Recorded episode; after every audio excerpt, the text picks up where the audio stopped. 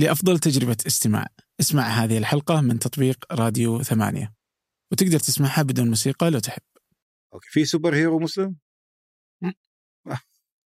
أو من أسرة مسلمة أو يعني من الفكرة هذه يعني. الإنتاج الضخم هذا أنت لست موجود فيه. ولا يستهدفك. أنت يجب أن تظل عندي بالصف الثاني. ما زال هناك الاستشراق موجود. ما زال يا عبد الرحمن الاستعمار موجود. أهلا. هذا فنجان من إذاعة ثمانية. وأنا عبد الرحمن أبو مالح.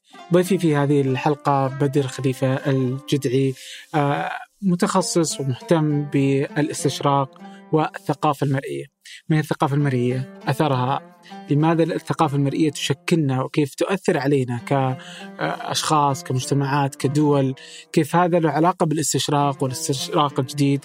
وكثير من الأطروحات والحديث حول آه، ما طرحت سواء إدوارد سعيد أو غيره في الاستشراق ومفهومه وما يؤثر فيه اليوم كيف اليوم المؤسسات ومن خلال آه، آه، الثقافة المرئية. فالثقافة المرئية هي كل شيء. يعني أعتقد أنه وفقا لتعريفه أنه هذا يعتبر آه، ما نصنع اليوم إحنا هنا إذا كان اللي يشاهدني آه، على يوتيوب في هذه الحلقة آه، فهي ثقافة مرئية. فكيف أثر هذه الثقافة المرئية على المجتمعات وعلى الدول؟ وكيف ممكن هذا يؤثر؟ وكيف ممكن نفهمه؟ ونحلله لأن التحليل النقدي بالنسبة آه، لبدر مهم جدا فهي حلقة ماتعة حقيقة في هذا المجال. آه، قبل أن نبدأ آه، أود منكم مشاركة الحلقة مع من تعتقد أنها تهمه سواء على نطاق شخصي أو على شبكات التواصل الاجتماعي.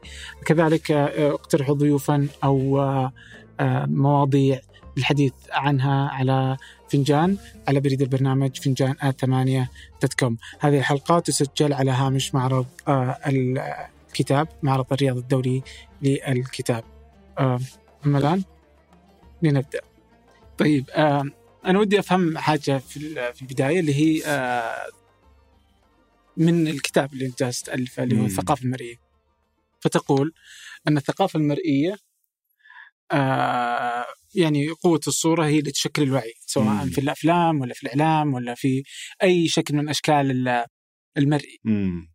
آه لذا يجب أن تكون للجميع القدرة على فك الشفرة لهذه الصورة لأنها من أخطر الوسائل لتشكيل آه وعي معين. صحيح؟ الآن الوضع الحاصل في العالم اللي إحنا عايشين فيه هو عالم مشبع بالصور. آه يقال أننا نقصف ولا نرى نقصف يوميا بالصور. مثال نأخذ مثال. آه كم عدد الساعات اللي أنت تقضيها أمام شاشة؟ يعني لو شوف التليفون شاشة اللابتوب شاشة السيارة فيها شاشة تخرج في المعرض موجود شاشات في السي... في الشارع في شاشات ولوحات. اذا أغلب رؤيتنا إلى صور. ننظر دائما في الصور. الغريب إن في أمر الصورة ومقارنة الصورة مع النص المقروء. إحنا نعرف إن الصورة نص والنص المقروء والكتابة كذلك نص. لكن إيش الفرق بينهم طيب؟ مم. ليش هذا تأثيرها يبدو إنه أقوى؟ لو قلت مثال الآن أنا أتيت أو عبد الرحمن أتى إلى آه هذه هذا الاجتماع وتوقفت. هناك معنى صح؟ عبد الرحمن أتى إلى الاجتماع. معنى واضح. لكي أكمل الجملة وأقول أتى عبد الرحمن إلى الاجتماع وكان سعيدا. معنى آخر؟ معنى آخر. مم. أتى عبد الرحمن إلى الاجتماع وكان سعيدا لأنه سيقابل بدر خليفة. معنى. جديد صح؟ ممتاز. هذا حقيقي. هذا الله يسلمك. اذا لاحظ مع كل وقفة بالنص كان هناك أكثر من معنى. صح. اذا أنت تضطر لقراءة النص تضطر إلى قراءة الكتاب لتصل إلى المعنى المراد. لننتقل الآن إلى الصورة. بمجرد رؤيتك للصورة المعنى يقذف بك مباشرة. يصل إليك مباشرة. الغريب في الأمر أن النص المقروء محدود. أنت تستطيع أن تقرأ وتكتب بإمكانك الوصول للمعنى. فإذا تأثير النص محدود. لكن تأثير الصورة الصورة ينظر إليها الذي يعلم كيف يقرأ والذي لا يعلم كيف يقرأ والتأثير مباشر عليهما مباشرة. طيب ليش؟ ليش تأثير الصورة قوي جدا؟ مم. ليش مباشر؟ ليش كيف تك... تشكل افكار تشكل هوية تشكل قيمة؟ الصورة تعمل على غرائز. وهناك أكثر من غريزة. تستحثها الصورة. عندنا الغريزة النرجسية. يعني لا أظن هناك أحد راح يصور سيلفي قبل لا يعدل بالسيلفي ألف مرة يمكن. طيب ليش؟ أنت قاعد تصور نفسك. لا أنت تريد أن تظهر بمظهر جميل. يعزز عندك شيء من النرجسية من حب الذات. هذا أمر فيعززه عندك. صورة بالأخير. الصورة أيضا تثير الأمور أه تستحدث الأمور الجنسية تستحدث عندنا ما يسمى بال voyeur اللي هو التلصص. عبد الرحمن أنا عندي القدرة أني أراك دون أن تعلم أني أراك. في هذه بالصور اللي موجودة. مثلا نسمع عن الباباراتزي طيب ليش الباباراتزي تباع الصور بمبالغ عالية؟ أنت التقطت صورة لشخص مشهور لا يعلم أنك التقطت الصورة له. أنا كمتلقي للصورة أنا كمتلقي للصورة ليش أجد فيها متعة؟ لأن كانت عندي هي هي التلصص هذا على الآخر من خلال الصورة أني رأيت بك شيئا لم يكن واجب علي أني أراه. هذا أمر غرائزي في البداية. لكن الأمر يتعدى هذا. الأمر يتعدى هذا لأن الصورة الآن مثل ما قلنا أن تأثيرها قوي بالألوان بالكتل باللوحات اللي موجودة فيها. هذه أصبحت ثقافة. okay. علينا أن نعلم كيف نقرأ هذه الثقافة وهذه الصور وهذه اللوحات لسبب بسيط جدا. لنعرف كيف نتعامل معها في مسألة تشكيل هوية تشكيل دائرة تشكيل قيمة في العالم. نحن نرى أن هناك منصات كثيرة آه طبعا بكل تأكيد لما إحنا نقول الصورة عبد الرحمن لا نعني بالصورة الثابتة أو اللوحة. الفيلم صورة المسرح آه، صورة. كل ما هو مرئي بالثقافة المرئية كل ما يقع عليه عين المشاهد هو يعتبر صورة ولها تأثير. أه كذلك الصورة الثابتة تعتبر هو يعني هو الأساس يعني ما هي استثناء. نعم هو الأساس. فلهذا السبب هناك الكثير من آه، الدوائر الأكاديمية الآن في الخارج تدرس مسألة الفيجوال أناليسيس التحليل المرئي. كمهارة. إحنا نسمع عن يقول لك والله عندنا مسألة آه، القراءة النقدية. عدل؟ هناك قراءة نقدية. تعرف كيف تحلل النص كيف تعرف تصل إلى المعنى المطلوب آه، بالنص. لكن لا نعرف كيف نقرأ آه، ونحلل الصور. أنت أسألك سؤال مثلا. أنت قاعد تسوق السيارة الآن ومريت في إحدى شوارع الرياض وجدت لوحة لإعلان. كم سرعتك في الغالب؟ يعني ما مو السرعة اللي تخليك توقف وتنظر وتقرأ 70 مثلا اذا هناك هندسة في موضوع الإعلان هذا اللي هو يعني أنا بخلي الرائي الناظر إلى هذا الإعلان تصل اليه يصل إليه المعنى المطلوب 12 إلى 15 ثانية، هناك بعض الدراسات إنه وصلت لك المعنى اللي أنا أبيه، بوسترات الأفلام وصلت لك المعنى اللي أنا أبيه. هذا يقودنا إلى ماذا؟ هذا يقودنا إلى عالم آه، اجتماع يدعى آه، ستيوارت هول ستيوارت هول تكلم عن أمر شفت لما إحنا تكلمنا عن الفارابي وفي علم العروض لما وضع الفارابي علم العروض ما حد زاد عليه يعني كان وضع العلم والناس مشت عليه. كذلك نفس نفس القضية مع ستيوارت هول ستيوارت هول قال كيف تصنع الصورة طيب؟ الصورة تصنع في البداية أن أنا أضع معنى أنا أبي أشفر المعنى اللي أنا أبي. ثم أضعها في وسيلة medium يسميها. ثم تصل إليك أنت يا عبد الرحمن كمتلقي وأنت بدورك تفك هذه الشفرة اللي موجودة. لم يتوقف الأمر هنا يعني مثلا كمتلقي ولا كمحلل؟ كمتلقي كمتلقي, كمتلقي. أنت شاهدت الصورة الآن. طيب لنرى الآن ناخذ أنا إياك عبد الرحمن لوحة. أنت لك قراءه عدل وفهم. وأنا لي قراءه وفهم. طيب وين التحكم في هذه المسألة؟ إذا اختلف الفهم بيني وبينك للصورة. آه هو هو ما يتوقف هنا يقول لك لا التلقي على أيضا على ثلاث مستويات موجود. طيب نأخذ مثال. يقول لك في الغالب اللي إحنا نتكلم عن الإعلانات عن الصور عن الأفلام عن المسرح الصورة الجمالية والصورة المرئية اللي موجودة فيه تقف على ثلاث قراءات عند المتلقي عندنا إحنا كلنا. الليفل الأول أو المستوى الأول يسميها القراءة ولاحظ أمر غريب هي قراءة وليست إنك تنظر فقط أنت تقرأ اللوحة أو تقرأ الصورة. نسميها القراءة المهيمنة. كيف مهيمنة؟ آه أنا وياك مثلا قرأنا اللوحة واتفقنا على معنى، المعنى المباشر اللي اتفقنا عليه عبد الرحمن هو المعنى المصنع لهذا اللوحة، اللي يبيك تفهم المعنى. إذا هو نجح بإيصال المعنى، لأن أنا وياك الحين اتفقنا على المعنى. لكن أنت أتيت وقلت بدر آه أنا أتفق بجانب من الرسالة الموجودة بالصورة وأختلف مع جانب آخر. أنا قلت لك أنا أنا أتفق مع المعنى اللي موجود بالصورة كاملا. قراءتي مهيمنة، قبلت رأي الصانع. قراءتك أنت اللي أخذت جزء وتركت جزء، إيش تسمى؟ تسمى القراءة التفاوضية. مم. أنت لم تترك الصورة تسيطر على فهمك أو تسيطر على الفهم المراد اللي يبيه الصانع.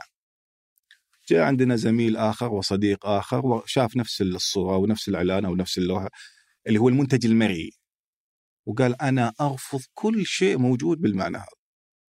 إيش نسمي قراءته؟ يسميها القراءة الرفضية، القراءة الرافضة. طيب ممتاز، إذا الناس مش على سواسية يعني مو متساويين في المعنى. لكن وين الخطورة؟ ليش إحنا نطالب ما دام هناك اختلاف بالتحليل، ليش إحنا نطالب بتكون عندك قراءة نقدية لهذا الإرث أو هذا التراث المرئي اللي موجود الآن؟ لأن بطبيعة الحال أغلب الناس قراءتهم لل... للمنتج المرئي إيش يكون؟ قراءة مهيمنة وأحسنت قراءة مهيمنة. قراءة مهيمنة، فبالتالي ناخذ مثال على فيلم معين، فيلم معروف مشهور. كيف تشكل الآن الهوية، كيف تشكل الأفكار، كيف تشكل إن الصورة تصبح متكررة عندنا، الصورة تصبح بالذهن عندنا، وهذا سؤال أيضا يجيرني قبل لا أكمل عبد الرحمن عشان ما أنسى، يجيرني هل الصورة تغير من تفكيرنا مباشرة؟ مباشرة تغير من التفكير؟ لا هي لا تغير من التفكير، لاحظ هي لا تغير من التفكير، يعني ما تكون أنت تفكيرك اليوم ألف شاهدت الصورة ثاني يوم أصبحت تفكير باء مثلا، لا لا هي لا تغير. هي ماذا تحكم؟ إيش تحكم الصورة؟ تحكم إن في الوقت الذي أنت رأيت فيه هذا المنتج المرئي شغل الشاغل لعقلك في هذه اللحظة هي أو المعنى اللي موجود بالصورة الآن تفكر فيه وهذا المطلوب أنا أبيك تفكر فيه الآن اذا الصورة سوف تتكرر مم. عملية تفكيرك بالمعنى راح يتكرر اذا مع الإكسبوجر مع التعرض الكبير لهذه الصور راح ترسخ عندك قناعة معينة معنى معين لنقل معنى الصانع. سواء آه، قبلتها أو شككت سواء فيها قبلتها أو رفضتها. شك... لكن إحنا نتكلم بال... بال... ليش إحنا ندعو مم. إلى تكون عندك مهارات؟ لأن أغلب الناس قراءتهم إيش؟ آه، مهيمنة. مهيمن لكن المتفاوض هو حل يعني منزلة بين المنزلتين يأخذ ويرفض. قد ترفض قد ترفض المعنى لكن في الأغلب عند الناس ان تكون قراءة مهيمنه تاخذ المعنى مباشرة. نأخذ مثال عملي. في آه، في مسألة تشكيل آه، التاريخ أو إعادة صياغة آه، التاريخ من خلال الصورة من خلال المنتج المرئي الآن. آه، في فيلم مشهور لريدلي سكوت المخرج الأمريكي اسمه Kingdom of Heaven ملكوت السماء. ويتكلم عن آه، فتح القدس لصلاح الدين والفيلم إنتاج هوليوودي إنتاج رائع جدا. عندما استعرضنا آثار هذا الفيلم على الجمهور العربي وجدنا أن ال- الاحتفاء بشخصية صلاح الدين اللي مثلها ال- الممثل السوري غسان مسعود وانه يتكلم اللغة العربية بطلاقة وأن تمثيل وهذا هذه النقطة جدا مهمة وجدا حساسة مسألة التمثيل الريبرزنتيشن بالصور وراح نتعرض له آه، في يعني وقت لاحق إن شاء الله. فوجدوا أن يا أخي طيب أنت تبي قراءة مهيمنة ولا قراءة دق- أنصفونا بالصورة يعني أنصفونا صلاح الدين وشخصية أنا أجد أن الفيلم هذا من أخطر الأفلام التي أثرت في مسألة تشكيل وعي تاريخي عجيب شلون؟ ليش؟ قول ليش؟ لا قول ليش؟ ليش؟ أحسنت إيه، أنا قلت شلون. بس إيه. ما عجبتك لا بالكويتي ليش؟ آه إيه. طيب أحسنت. ال- هيمنه هذه أحسنت هذه القراءة مهيمنة هذه لأن ال ال لما نسأل الذين شاهدوا الفيلم كمراجعه للفيلم كقراءة رأيك بالفيلم هذا منتج مرئي إيش اللي فهمت منه؟ إيش المعنى اللي وصلت له؟ قال لك في البداية إنه والله آه، تمثيل شخصية صلاح الدين كانت نوعا ما منصفة. الأمر الآخر ان هناك شخصية أخرى في الفيلم بسببها بسببها تم فتح ال- القدس ان بسبب هذه الشخصية شخصية بيلين شخصية موجودة بال- بالفيلم أن صلاح الدين وقف عند رأيه بالأخير ونزل عند رأيه؟ ممتاز. يعني أنت رأيت أن هذا الفكرة اللي أو المعنى اللي وصل لك أن هذه الحقيقة التاريخية اللي كانت موجودة. سؤالي كالاتي هل هناك من يعقب أو من يصحح هذه الفكرة؟ عند العامة؟ عند الناس اللي تتقبل هذا المنتج المرئي لا ما في. ما في اذا قبل أن هذا الحدث التاريخي بهذه الصورة فليش إحنا ندعو إلى هذه المسألة؟ أن تكون عندك أنت مهارات لقراءة آه، الثقافة المرئية اللي موجودة عندنا الآن. نحن دائما في صورة. الصورة هي من تنق- تنقل لك القيمة من تنقل لك المعنى. الخطير وأنا قد أسبق الأحداث هنا لكن يعني أتوقع آه، يستحق ذكره. الخطير أن في مسألة التمثيل كيف أنا أمثلك؟ قبل أن انتقل حق التمثيل من يصنع الصورة عبد الرحمن؟ رأس المال حكومات ما أدري. اللي يصنع الصورة إذا أخذناها بمسألة سلطة أفقية عفوا عمودية راح أقول والله شركات الإنتاج الشركات الراسماليه عندها أجندة معينة فبالتالي تصنع منتج مرئي معين لإيصال فكرة معينة. ممتاز. هل هذا الأمر إحنا ممكن نقاومه؟ يعني لأنه هو يملك السلطة، هل أستطيع أن أنا أخلق الآن خطاب مضاد مم. لهذا المعنى؟ في الوقت اللي إحنا عايشين فيه نستطيع أن نرد على هذا الخطاب الصوري المرئي لأن مسألة السلطة عندهم لم تصبح آه، عمودية إنما أصبحت إيش؟ آه، أفقية. فبالتالي أنا الآن في هذه الجلسة الآن هو رد هو خطاب مضاد لهذه المسألة. الأمر المخيف ليست مسألة الرد عليهم. ميشيل فوكو يتحدث عن مسألة السلطة ويقول إن السلطة ال power هذه الوسف غير ثابتة مرنة. مرة أنت تملكها مرة أنا أملكها. لكن أيضا مسألة رأس المال هذا أيضا مو هينين الجماعة يعني. يعني okay أنت ممكن تأخذ جزء من السلطة وترد علي بخطاب مرئي تصحح الخطاب اللي أنا أنتجته. لكن خليني أقول لك على شغلة. في مسألة التمثيل أصبح الواقع الآن اللي موجود عندنا على الأقل في العالم العربي والآسيوي. مسألة التمثيل لما أنا أمثلك أنت الآن وأعلن عنك وأمثل عن هويتك وأمثل عن شخصيتك. في الثقافة المرئية اللي إحنا عايشين فيها إحنا ليس لنا معنى إلى أن تصل فرصة التمثيل من قبل آخر. كيف؟ قول كيف؟ كيف؟ أحسنت. ال- ال- الموضوع كيف؟ الموضوع إن أنا مؤمن أنت عندك شخصية معينة، عندك character معين عبد الرحمن، أنت عندك قيم تؤمن فيها. أنت عندك انتماء لبلد، أنت عندك انتماء لهوية. هذا ال- الأشخاص كلها عندها نفس المسألة هذه. لكن لما نحن نمثل في في الجانب ال- ال- في ال grand scale في الجانب الكبير للصورة وفي الثقافة المرئية أنا وياك ما نملك نعطيهم الصورة الحقيقية عني وعنك. ليش؟ لأن هم من يملكون مسألة التمثيل. هم من يملكون أدوات الإنتاج هذه بالتمثيل، هذا حتى الكلام تكلم عنه ستيوارت هول وقال إن المعنى لن يكون هناك معنى لنا إحنا مم. إلى أن نمثل وهذا أمر خطير جدا. إلى أن يتم؟ تمثيلنا. الآخر أي الآخر مم. الآخر أنا يعني مثل ناخذ مثال الغربي مع ال- ال- ال- الشرقي مثلا أنت لا هذا يدخلنا على مسألة الاستشراق بعد مم. يسحبنا على موضوع ال- الاستشراق اذا مسألة التمثيل ليس لنا معنى إلا أو لا يوجد معنى لنا إلا أن نمثل. وإذا مثلنا واعطونا ريبرزنتيشن اعطونا صورة اعطونا أفلام اعطونا مسرح اعطونا صورة معينة عن الآخر بكل تأكيد هي غير صحيحة أو غير دقيقة. تعال الآن رد عليهم. إحنا قاعد ننشر أنا أنا قاعد أحاول حتى من خلال الكتاب هذا قاعد أحاول نصنع خطاب مضاد. ليس بالضرورة مباشر عليهم لكن على الأقل تعرف لما تصنع أنت هذه الصورة. ويراد منك أن تعلم وتؤمن بمعنى معين. لا تعرف كيف تفكك هذا المعنى كيف ترد عليه. لا تقبل الأمور هذه بعواهنها لأن لو تكررت هذه الصورة والمعنى أصبح هذا المعنى عالميا عنك أنت أنت نفسيا ستتقبل تقول لا أنا هكذا هذا أنا معناي ووجودي بهذه الصورة التي مثلت عني ولا أملك أن أرد. وهذا أمر جدا خطير جدا خطير. يعني في في الدوائر الأكاديمية عندنا على الأقل في الوطن العربي آه، قليل من هم التفتوا إلى جانب التحليل المرئي وأثر الثقافة المرئية، حتى في الكتابات العربية لم أجد كثير من تطرق إلى هذا الجانب. كيف نرد على الثقافة المرئية؟ نحن الآن نعيش في بيئة مشبعة بالصور، مشبعة بالمرئي.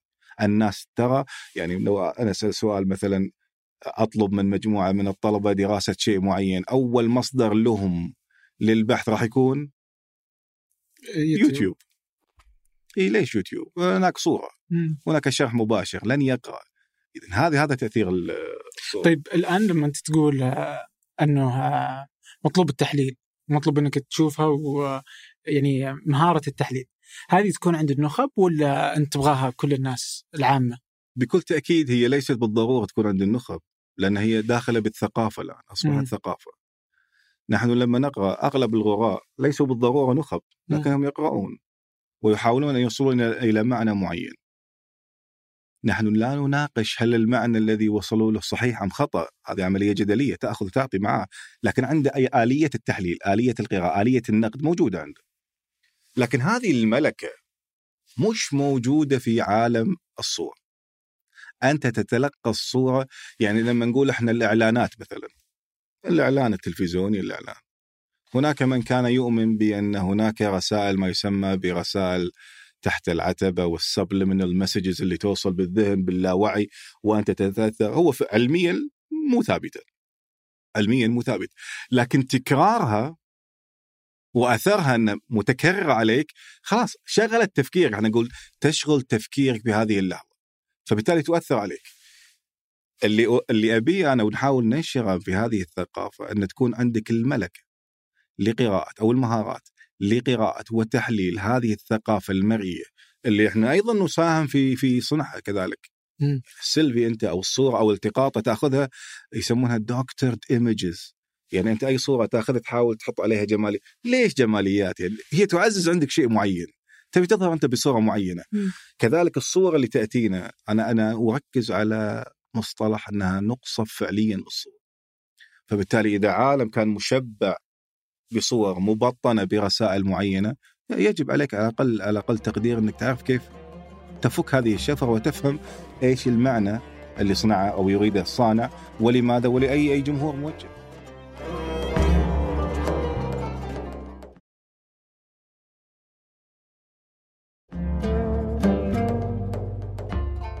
لما تقول الهيمن إنه آه، هيمنة وفي إذا أتفق مع الصورة مهيمنة نعم. إي إن الصورة مهيمنة إذا كانت آه، الاتفاق. إذا كنت أنا متفق بدون ما أدري أصلا إني متفق ولا؟ القراءة المهيمنة. لأنه ممكن أنا أقول وتقول نعم كلام سليم. وهذا يعني كلام سليم. صحيح صحيح. بس ما أدري إذا أنا اتفقت ولا لا. بالضبط. القراءة المهيمنة أنك تأخذها مباشرة المعنى المراد. آه. يعني لم تطل التفكير فيه هل هذا المعنى صحيح أم لا؟ أنت أخذت هذا تعني كذا انتهى الموضوع. لا نريد بهذه السذاجة أن تؤخذ الأمور.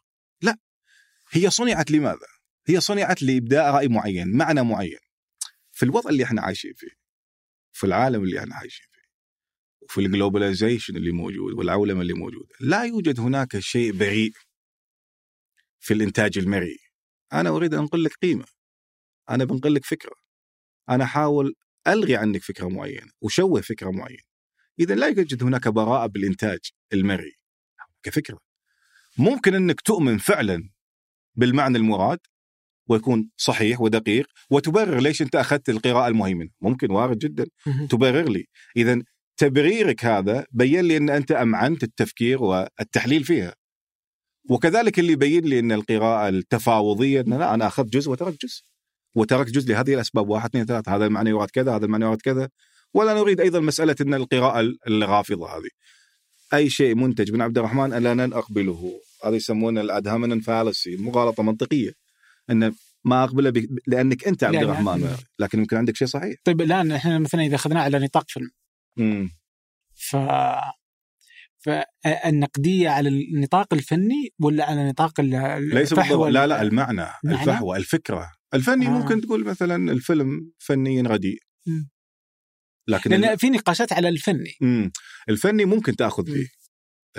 ممكن تحلل لكن راح يكون تحليل فني. آه فما له علاقة باللي إحنا نتكلم فيه. ما إحنا نتكلم عن المعنى الفكرة المراد ايصالها من خلال هذا العمل الفني المرئي لكن الفني ممكن أقول لك والله أنا وياك نتفق على فكرة معينة وصلت لنا من خلال هذا المنتج المرئي لكن والله تقول لي يا عبد الرحمن بس فنيا رديء أنا أقول لك لا والله فنيا رائع هل أثر على المعنى اللي وصلوه؟ لا لم يؤثر لكن هذا الفني هذا أمر آخر يعني متجاوز للمسألة هذه وش علاقة الثقافة المرئية اذا بالاستشراق الجديد؟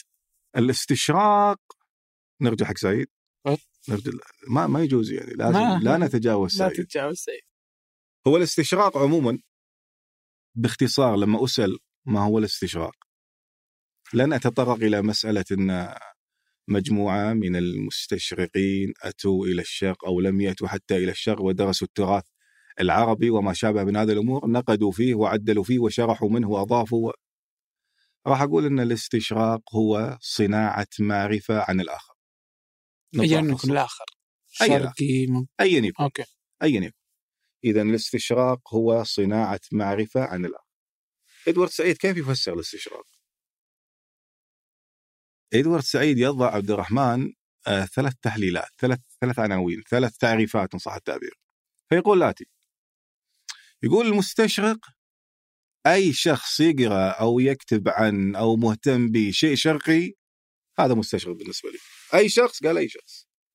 مين الثاني يا استاذنا يا دكتورنا العزيز؟ فقال هو وهذا كلمة خطيرة يعني. قال هو أسلوب تفكير. آه. كيف أسلوب تفكير؟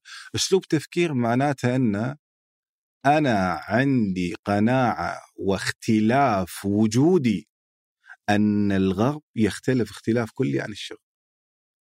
فسواء كنت فنان، سواء كنت رسام، سواء كنت روائي، بقناعتي بأسلوب تفكيري هذا أنا أرى أن هناك اختلاف وجودي.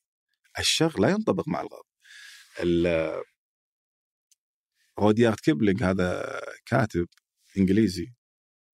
آه، كان يتكلم بإحدى قصائده بيت عنده. وبيت مخيف صراحة يعني.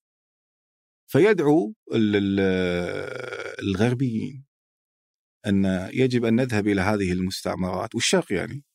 آه، وادعوا أبنائكم لنأخذ هذه الأراضي لأن لأن سكان هذه الأراضي وهو يقولها بالانجليزيه سكان هذه الأراضي هم half devil half child أطفال بعقول شياطين أو شياطين بعقول أطفال.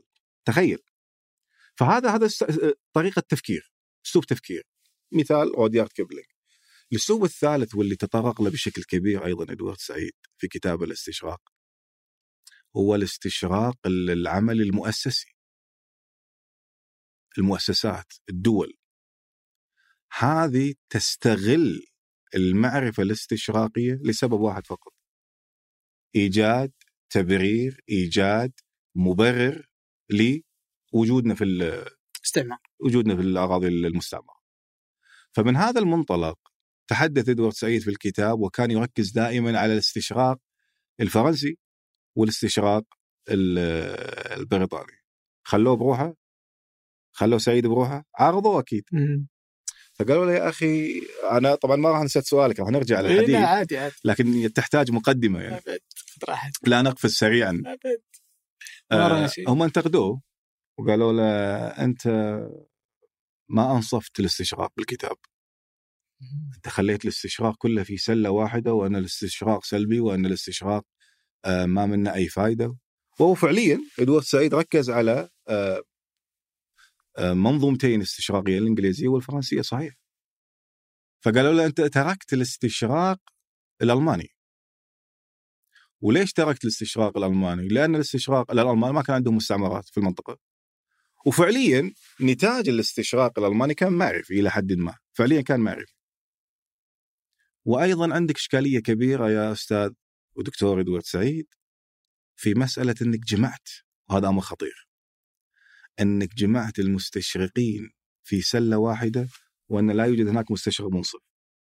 هو لا يقول هذا. هذه النقود اللي عليه. هو لا يقول هذا. إشكالية الطرح اللي طرحه الدكتور إدوارد سعيد بروفيسور إدوارد سعيد عبد الرحمن إن إدوارد سعيد ما كان مؤرخ. مم. إدوارد سعيد أستاذ أدب إنجليزي. طيب إيش قال؟ لاحظ. قال إنه نجي حق التعريف الثاني من الاستشراق اللي هو أسلوب تفكير. قال إن الغرب لم يفهم قط الشرق. وسحب هذا الفكر أن لم يفهموا من أيام اليونان إلى عصر وقت الكتاب. معناته شنو؟ معناته هذه يسمونها الاسنشالزم الجوهرية في الموضوع. أن هناك أمر جوهري ثابت أنت عندك يا الغربي فهمك خاطئ دائما للشرق وهذا طبعا بكل تأكيد غير صحيح. لا غير صحيح لا، لا، غير صحيح. ترى أنا أحب ادوارد سعيد أدري حبيبي ادوارد سعيد بس الحق أعز يعني ليش هو غير صحيح؟ ليش غير ثابت هو؟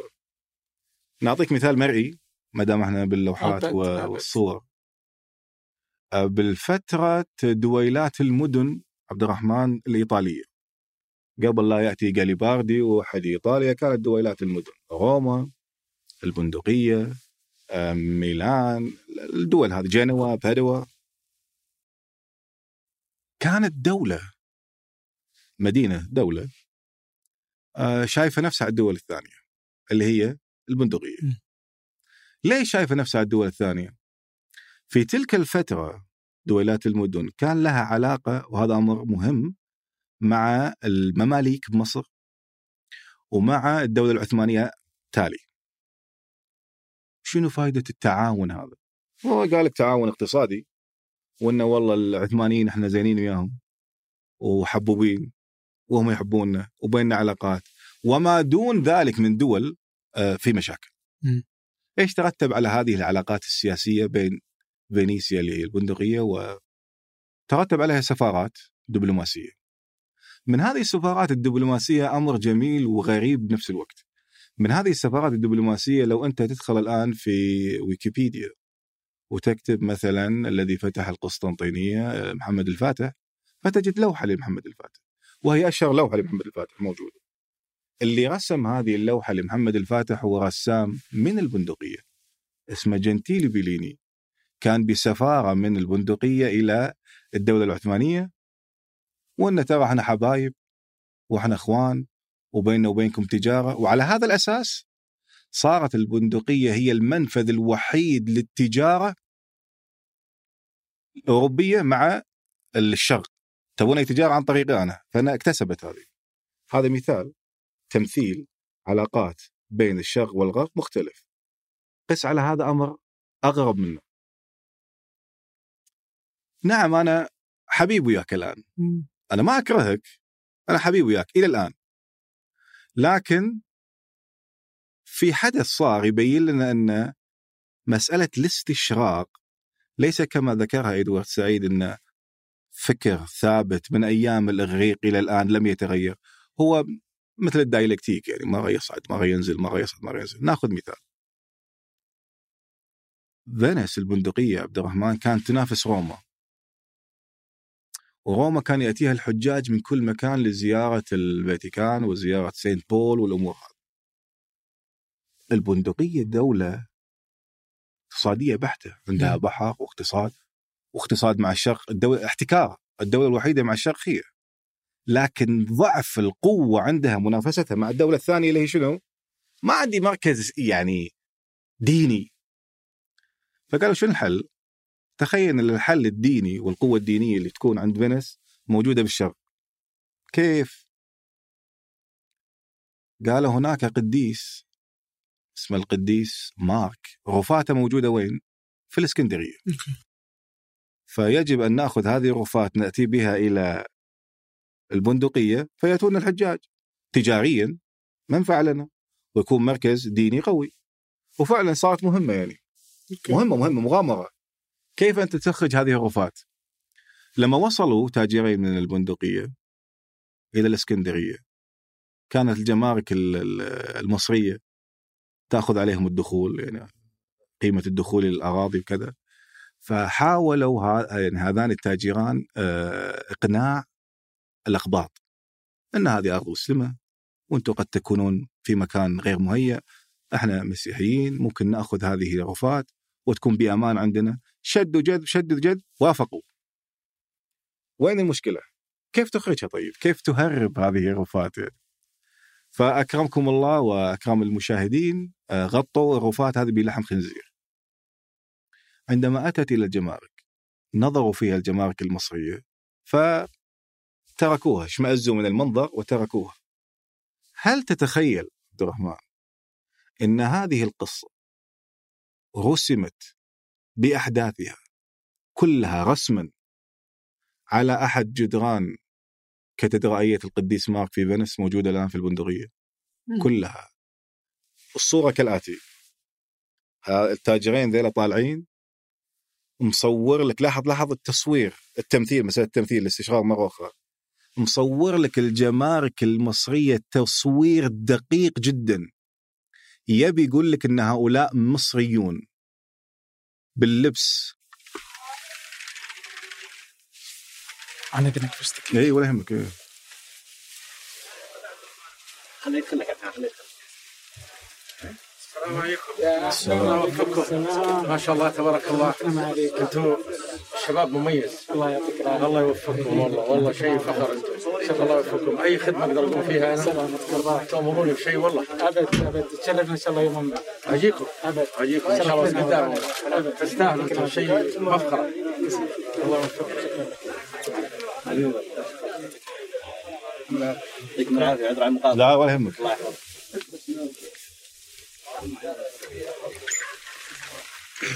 هذا كان نوع من الهيمنة.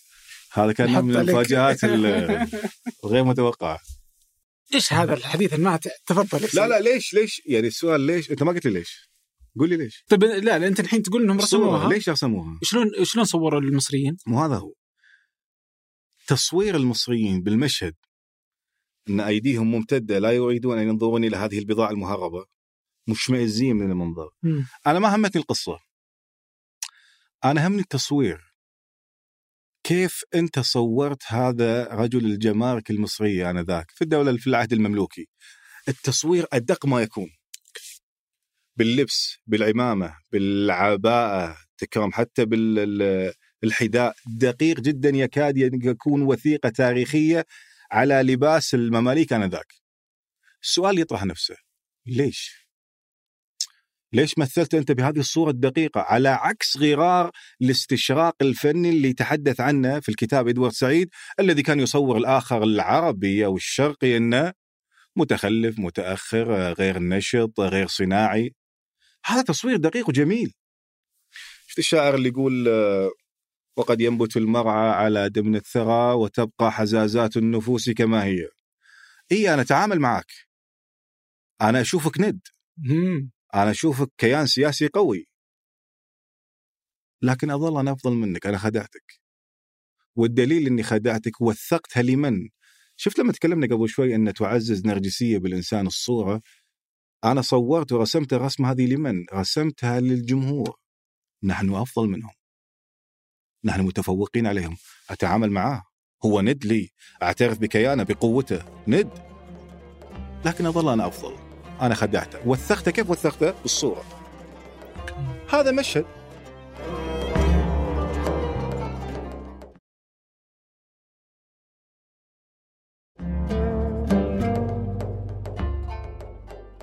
مشهد آخر. ابن رشد. عند الغرب. شنو هي أكبر سهامات ابن رشد؟ أنه شرح ارسطو. الإيطاليين يسمونه il gran commentatore الشارح الكبير المعلق الكبير. احترام وتقدير. الشاهد إحنا نرجع مسألة التصوير الصورة واللوحة. بس قبلها سعيد ش- كيف انت كيف تشوف تعترض من خلال هذه الأمثلة على إدوارد؟ راح نشوف الحين. إن إدوارد حط ببالك الآن. إحنا اني نحط خط عام إن إدوارد يرى ان ثابت من الغرب من أيام اليونان إلى الآن. فكرة واحدة أن لم يفهموه وأن يصورونهم بصورة سلبية. هذه الأمثلة ليست صورة سلبية. المثال اللي شفناه الآن لنقل رفات. ليست صورة سلبية هو اعتراف حقيقي بك أنك موجود ومثلتك أدق تمثيل. أدق مم. تمثيل مثلتك. لدرجة قبل لا أكمل أنا المثال لدرجة عبد الرحمن أن بالاستشراق البيني أنا كتبت بحث في الاستشراق البينيسي لا تكاد تخلو لوحة ايا كان موضوعها ايا كان موضوعها أن تجد شخصية معممة. شخصية معممة رزينة. لا تكاد أن تل... طيب ليش؟ اعتراف هذا أنت موجود. أنا أتعامل معك. عندما أمثلك أمثل كيانك أمثل كيانك بأدق ما يمكن لأني حتى لو غلبتك وهذه نقطة مهمة حتى لو غلبتك أنا غلبت بطل أنا غلبت قوي أنا غلبت كيان كبير. لم أغلب شخصية ضعيفة أو كيان منهزم. هذا اعتراف خطير. اللي اللي اللي يعارض أيضا كلام سعيد إن الصورة مش ممتدة من أيام اليونان إلى الآن ابن رشد. في بادوا مدينة إيطالية في جامعة هناك وجدوا شيء رائع أتمنى تطلع عليه. وجدوا إن هناك آه مثل مخطوطة شرح الميتافيزيكس حق أرسطو من قبل ابن رشد كتابات ابن رشد. واللي فوق اللوحة أو الورقة هذه اللي فوق رسمة. فيها فلاسفة. منهم أرسطو منهم أفلاطون منهم ألكسندر أوف افروديسيوس ومنهم ابن رشد ومنهم ابن سينا ومنهم توما الاكويني توماس اكوينس طيب ليش حاطهم؟ هذه الورقة يلقاها الطلبه يقرؤون شرح ابن رشد. اللوحة اللي فوق تتحدث عن في وقتهم في وقتهم تتحدث عن تسلسل الفكر الفلسفي في العالم. ألكسندر افروديسيوس بعدين أفلاطون بعدين أرسطو بعد أرسطو مين؟ ابن رشد. ابن رشد. وحاطين بعد ابن رشد ابن سينا. وبعد ابن سينا تسلسل. يعني اعتراف فيك ولا مو اعتراف فيك؟ اعتراف بأثرك ولا مو اعتراف؟ نعم اعتراف بأثرك. والجميل في الأمر هذه يسمونها من هذا استطراد. تسمح لي بالاستطراد. إيه. الجميل في الأمر إنه في هذه الرسمة طبعا اللي رسمها شخص يدعى النقاش هذا يسمونه جيرالدو دي كرومونا. وهذا كان مشهور بالنقش اللي موجود. آه طبعا من اللوحات الثانية يحط مثلا حديقة أو صفحة ثانية حديقة فيها غزلان وابن رشد وأرسطو قاعدين يسولفون مع بعض يعني. جو جميل رائع. من الأخطاء اللي موجودة كانت في الترجمة وأصبحت آه، أصبح لها مدلول مرئي مرئي. عند الغرب هو الخطأ بترجمة اسم ابن رشد آه عفوا ابن سينا. كيف؟ في هذه الصورة اللي قلت لك عنها تسلسل الفلسفة لما نأتي عند ابن سينا شوف خلينا خلينا نحط ببالنا إن مسألة إن فكر ثابت لم يتغير. فهمونا خطأ. هذا إدوارد. إدوارد. أنا أحبه ترى. أي بس يعني للعلم للعلم فقط يعني. آه، النقد للعلم أيوه أحسنت آه، أحسنت. في اللوحة هذه في الصورة هذه لما نجي عند صورة أو شكل ابن سينا نجد فوقه تاج. ليش تاج؟ وأي رسم بتلك الفترة لابن سينا لازم فوق عمامته تاج. طيب ليش تاج؟ لأن لما ترجم هو اسمه باللاتيني ابن رشد اسمه افيروس وباللاتيني ابن سينا اسمه افاتشينا افاسينا فلما ترجموا الشيخ الرئيس هم يحسمون بالترجمة اللاتينية سينس rex rex ملك مم. فلما يت... لما يحطون يرسمون يحطون على راسه إيش؟ تاج يعني محترمين الرجال أوكي. ملك هو خطأ بالترجمة بكل تأكيد لكن هذا يعطينا انطباع إنهم ودلاله استنقصوا مرئيه منك لم. يستنقصوا بالضبط أحسنت إلى أن نأتي إلى فترة إدوارد سعيد اللي يتكلم عنها مثل هل في رسمة معلش على الاستطراد هذا ودي أخليك في الاستطراد يعني لأني بستطرد إيه خذ راحتك لا لا بس أتذكر في رسم يعني في تغير في الرسمات إنهم خلوا في أحد ما ظاهر رسم ابن رشد على أنه يسترق السمع أحسنت تغير صح؟ أحسنت أحسنت يعني هذه فيها احترام بس أحسنت. هذيك فيها استنقاص أحسنت لا لا هذا دليل على إيش؟ مم. دليل أن لم يعني مسألة الفكر الغربي ضدك نعم. صاعد ونازل. طبعا اللي يحكمها يحكمها؟ أنا راح أقول لك هي لوحة رافائيل هذه مدرسة أثينا School of Athena مالت رافائيل الشاهد على الأمر هذا إن لما يكون أنا سياسيا قوي واقتصاديا قوي يختلف التعامل معي. وهذا إيش إيش يعطيني؟ يعطيني إن مساحة أكبر وهذا شفناها بالتاريخ حتى مساحة أكبر للتعامل الفكري الاجتماعي الثقافي بيني وبينك. أنا قاعد تشوفني ند وأشوفك ند فمحترمين وخوش ناس وحبايب ممكن أتعامل وياك تثري هذه المسألة اللي تكلم عنها أنت لوحة آه، رافائيل School of Athens هو فعلا تخيل أنت لما كان ابن رشد أيام بدوى واللوحة اللي قلت لك عليها في ال center مقابل لارسطاطل أرسطو أصبح يعني هني أبوه للجنة على ما يقولون ما ألغاه لكن خلاه على طرفه أنه كأنه يسترق السماء. الأخطر من هذا وين؟ الاخطر من هذا لما تغيرت الموازين. في التمثيل مرة أخرى لما تغيرت الموازين. في ال- الاستشراق الفني كذلك. إحنا قلنا آخر واحد كان موجود اللي هو توماس أكواينس هذا بطل بطل الكنيسه القوي. وهو تعارض كثيرا مع إبن رشد. في لوحات أخرى بعد الفترة هذه وضعوا توماس أكواينس في المنتصف. وجميع العلماء حوله ويشيروا له بالبنان. ومن هو أسفل اللوحة تحت ساقط على آه، بطنه وكتابه مفتوح أمامه وساقط وينظر بنظرة ضعف من؟ ابن رشد. لاحظت ال... أنت قاعد تشوف التغير كيف يصير؟ هناك حاكم لهذه المسألة مواضيع حاكمة لهذه المسألة. فعلى هذا الأساس لما نتكلم على سعيد نقول لا هناك اختلاف. طيب ما يمكن انه يكون هذا الشاذ؟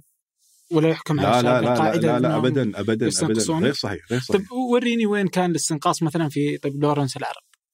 لورنس العرب؟ يعني إذا بجيب شيء حديث. شوف مسألة لورنس العرب لا يعول عليها كثيرا برأيي أنا. يعني لورنس العرب كان تقدر تعده مستشرق تقدر تعده من أمور ال- ال- الجاسوسية تقدر تعده بأمور كثيرة جدا. لكن أثره نقدر نضمنه إذا أخذناها بمسألة تجريدية نقدر نضمنه تحت المؤسسة الاستشراقية التي أرادت من هؤلاء الذين اشتغلوا بالتراث العربي والشرقي أن يفيدهم بهذه المعرفة. تخلق لي معرفة عن هذا الآخر بالنسبة لي. لورنس قد نحطه في هذا الجانب يعني مو مسألة استنقاص. لكن إذا برجع حق سعيد وننتقل حق الاستشراق الحديث اللي سألتني عليه قبل شوي فترة سعيد اللي كتب فيها الكتاب كانت فترة مضطربة في الوطن العربي. فهو تحدث عن ما رآه من صدمة. هو سعيد تحدث عن صدمة رآها ولما ذهب إلى الغرب ودرس وشاف التراث الذي هو اطلع عليه تحدث عن شيء في الكتاب سماه أن الغرب عبد الرحمن من القراءات اللي طلع عليها سعيد صنع شرق. متخيل. ليس الشرق الذي أنا أعرفه يقول سعيد. سعيد عاش في فلسطين وعاش في بيروت. وعاش في مصر أيام دراسته في فيكتوريا كوليج يقول هذا اللي تقولونه أنا ما شفته. هذا خيال بالنسبة لكم أنتم. فعلى هذا الأساس إيش نظر إدوارد سعيد؟ وهو طبعا إحنا نقول كتاب إدوارد سعيد هو كتاب عمدة في دراسات ما بعد ما بعد الاستعمار. كتاب عمدة. لك إيش نظر في هذه المسألة؟ نظر في هذه المسألة إن هذه الأمور التي كتبت إنما هي تبرير للوجود. آه، الغربي في في الشرق طبعا لا يخلو النقد من هذه المسألة. خلنا بس أضيف الشغلة هذه يعني. سعيد كيف يرى حق ال- ال- ال- ال- التراث الغربي تعامله مع معنا يرى أن المنطلق التراث الغربي للاستعمار عبد الرحمن هو منطلق ايديولوجي منطلق فكري. ممتاز؟ والدليل إنه قال إن هذا الفكر لم يتغير وهو أسلوب فكر من أيام اليونان إلى الآن. فعشان أنا أروح لكم وأنتم ناس دون عني أنا فأنا مؤمن بهذه الفكرة وهذه الفكرة أولت لي وخلتني آه، تبرير إني أرزوك. الذين ينقدون هذه الفكرة عند إدوارد سعيد يقولون الآتي. وهذا أيضا كلام مهم. يقولون لا. أنت يا إدوارد سعيد وقعت في معضلة إيديولوجية فكرية هو الإمبراطورية عندما نشأت الفرنسية والبريطانية أصبح عندها قوة بعد الثورة الصناعية عدل مم. أنت الآن تاجر وعندك فلوس وتبي أسواق إيش؟ جديدة أسواق الجديدة والموارد هذه وين موجودة؟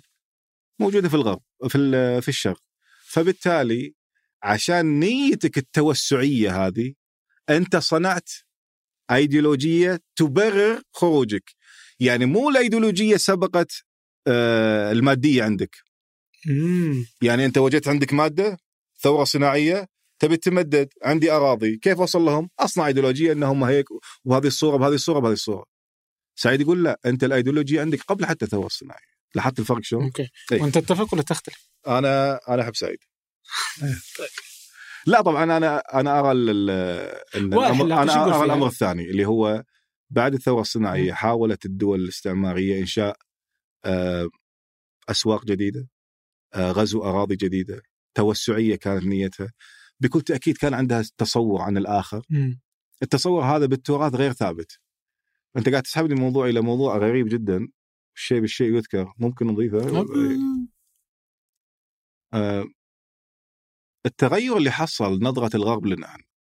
في كتاب اسمه أثينا السوداء Black Athena حق مارتن برنال وهذا يمكن أكثر شخص حورب آه، عند الجماعة هناك إيش قال؟ قال شوف نواة نواة أوروبا الفلسفية أي أي بلد نشأت الفلسفة وين؟ يونان يونان فهم يعتبرون إن نواة أوروبا الفلسفية المنشأ اليونان. وفي بعض الناس يتحدثون عن المعجزة اليونانية. انه والله بيوم وليلة عندنا هؤلاء الفلاسفة وهذه معجزة يونانية. طيب بدون بدون تأثير وتأثر. بطبيعة الحال مارتن برنالج يقول يقول لا. يقول الحضارات وأنا مؤمن بالكلام هذا إن الحضارات تستعير من بعض تستعير من بعض. بعضهم يقولون سرقات. نلطفها تستعير هي معرفة بالأخير. تضيف عليها تنقدها هي معرفة. فعندنا حضارات من الفراعنة الفرس الفينيقيين هؤلاء ساهموا. فعليا فعليا ساهموا. الرياضيات الفرعونية الفلك ساهموا في التراث ال- ال- اليوناني عند النشأة وأخذوا منهم وتعلموا منهم. فيتحدث برنال وهذه النقطة مهمة. لها علاقة بالاستشراق والتحول بالفكر ليش أنا أغزو هذه الأراضي. يقول برنال الآتي يقول كان المعتقد عند المؤرخين الأوروبيين أن نواة أوروبا الفلسفية تأثرت بشكل واضح بالثقافات والحضارات الشرقية. واضح. هناك تأثر. نعم هم أبدعوا نعم هم طوروا نعم لكن هناك تأثر. بلا شك هناك تأثر. طيب إيش اللي حصل بعدين؟ وهذه القناعة ترسخت عند الأوروبيين. ترسخت. أن هناك تأثر ولا هناك لا؟ تأثر. مم. ترسخت. هناك تأثر. إيش اللي تغير؟ ال mindset كيف كيف سوى switch كيف قلب في فترة الاستعمار. لما أتوا المستعمرين عند هذه الأراضي قالوا لحظة يعني. في معضلة عندنا موجودة الآن مو قادرين نحلها. كيف لبلدان وحضارات كانت هي المؤثرة على نواة أوروبا الفلسفية تكون بهذه الصورة بهذه الدنو. غزوناهم وأخذنا وأثرنا عليهم. إذا لابد وأن تكون فكرة التأثير هذه غير موجودة. مستحيل. المعرفة ليست تراكمية. المعرفة تراكمية. إلا. إذا لم تكن تراكمية إذا أنتم بديتوا بهذه المعرفة. يجب أن تتراكم عندكم. إذا هذه ليست موجودة. هي معجزة يونانية. فبالتالي هذا يبرر لي أن أنت بالأساس لم تكن عندك حضارة. لم تكن عندك قيم لم يكن عندك إنتاج معرفي.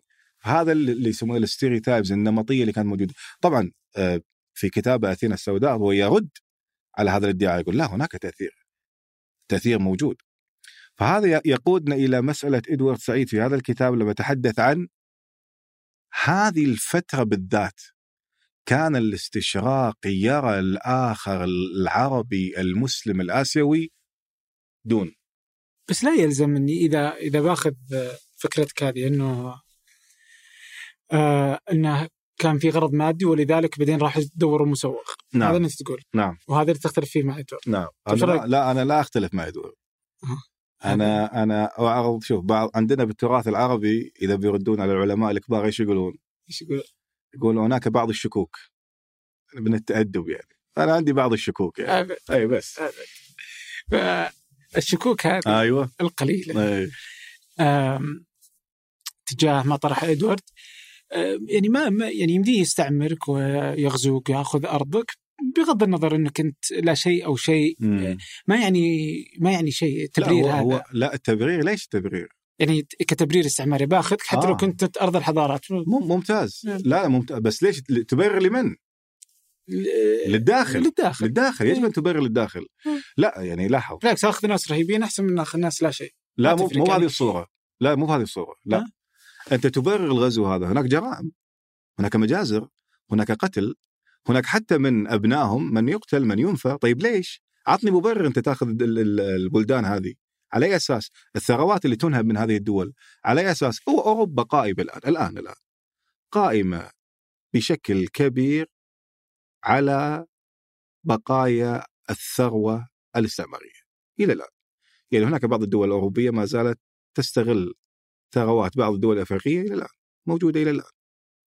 فلا يجب أن تعطيني تبرير. والغريب بالأمر أن هذا المبرر غض النظر عنه في الأدب. أدبهم. آه. أدبهم. يعني لما نتكلم عن أدبهم من أيام العصر النهضة وأن الدعوة إلى الإنسانية والدعوة إلى التراث الإنساني وأن الإنسان يجب أن يكون هو محور الكون وتعلي من قيمة الإنسان. ممتاز. استمر بهذا التراث إلى أن تصل إلى آه، الثورة الصناعية عندهم والاستعمار عندهم. إذا قيمة الإنسان أنت عليتها يعني. لكن أين ال- الأدب هذا الذي يعلي من قيمة الإنسان؟ عن قيمة الإنسان المستعمر. لم تذكر. يعني في بعض الروايات مثل رواية لارثر كونان دويل يقول في عن بعض الشعوب اللي موجودة بانجلترا هؤلاء عرب الشوارع. هم إنجليز.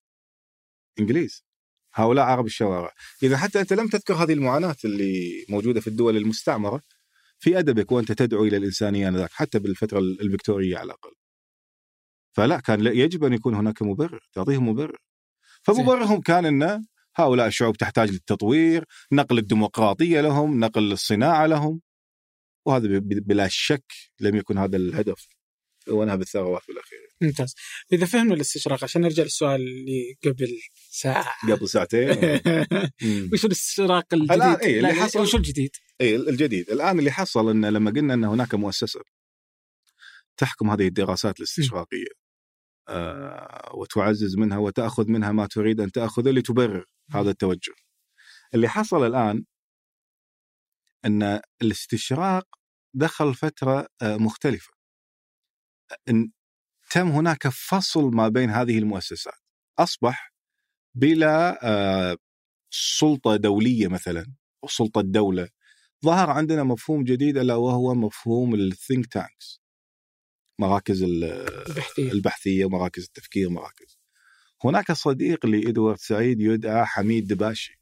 حميد دباشي آه، كتب كتاب هل يستطيع على غرار هل يستطيع التابع آه، أن يسأل أو أن يتحدث. تحدث فيه عن مسألة جدا مهمة. ال think tanks هذيل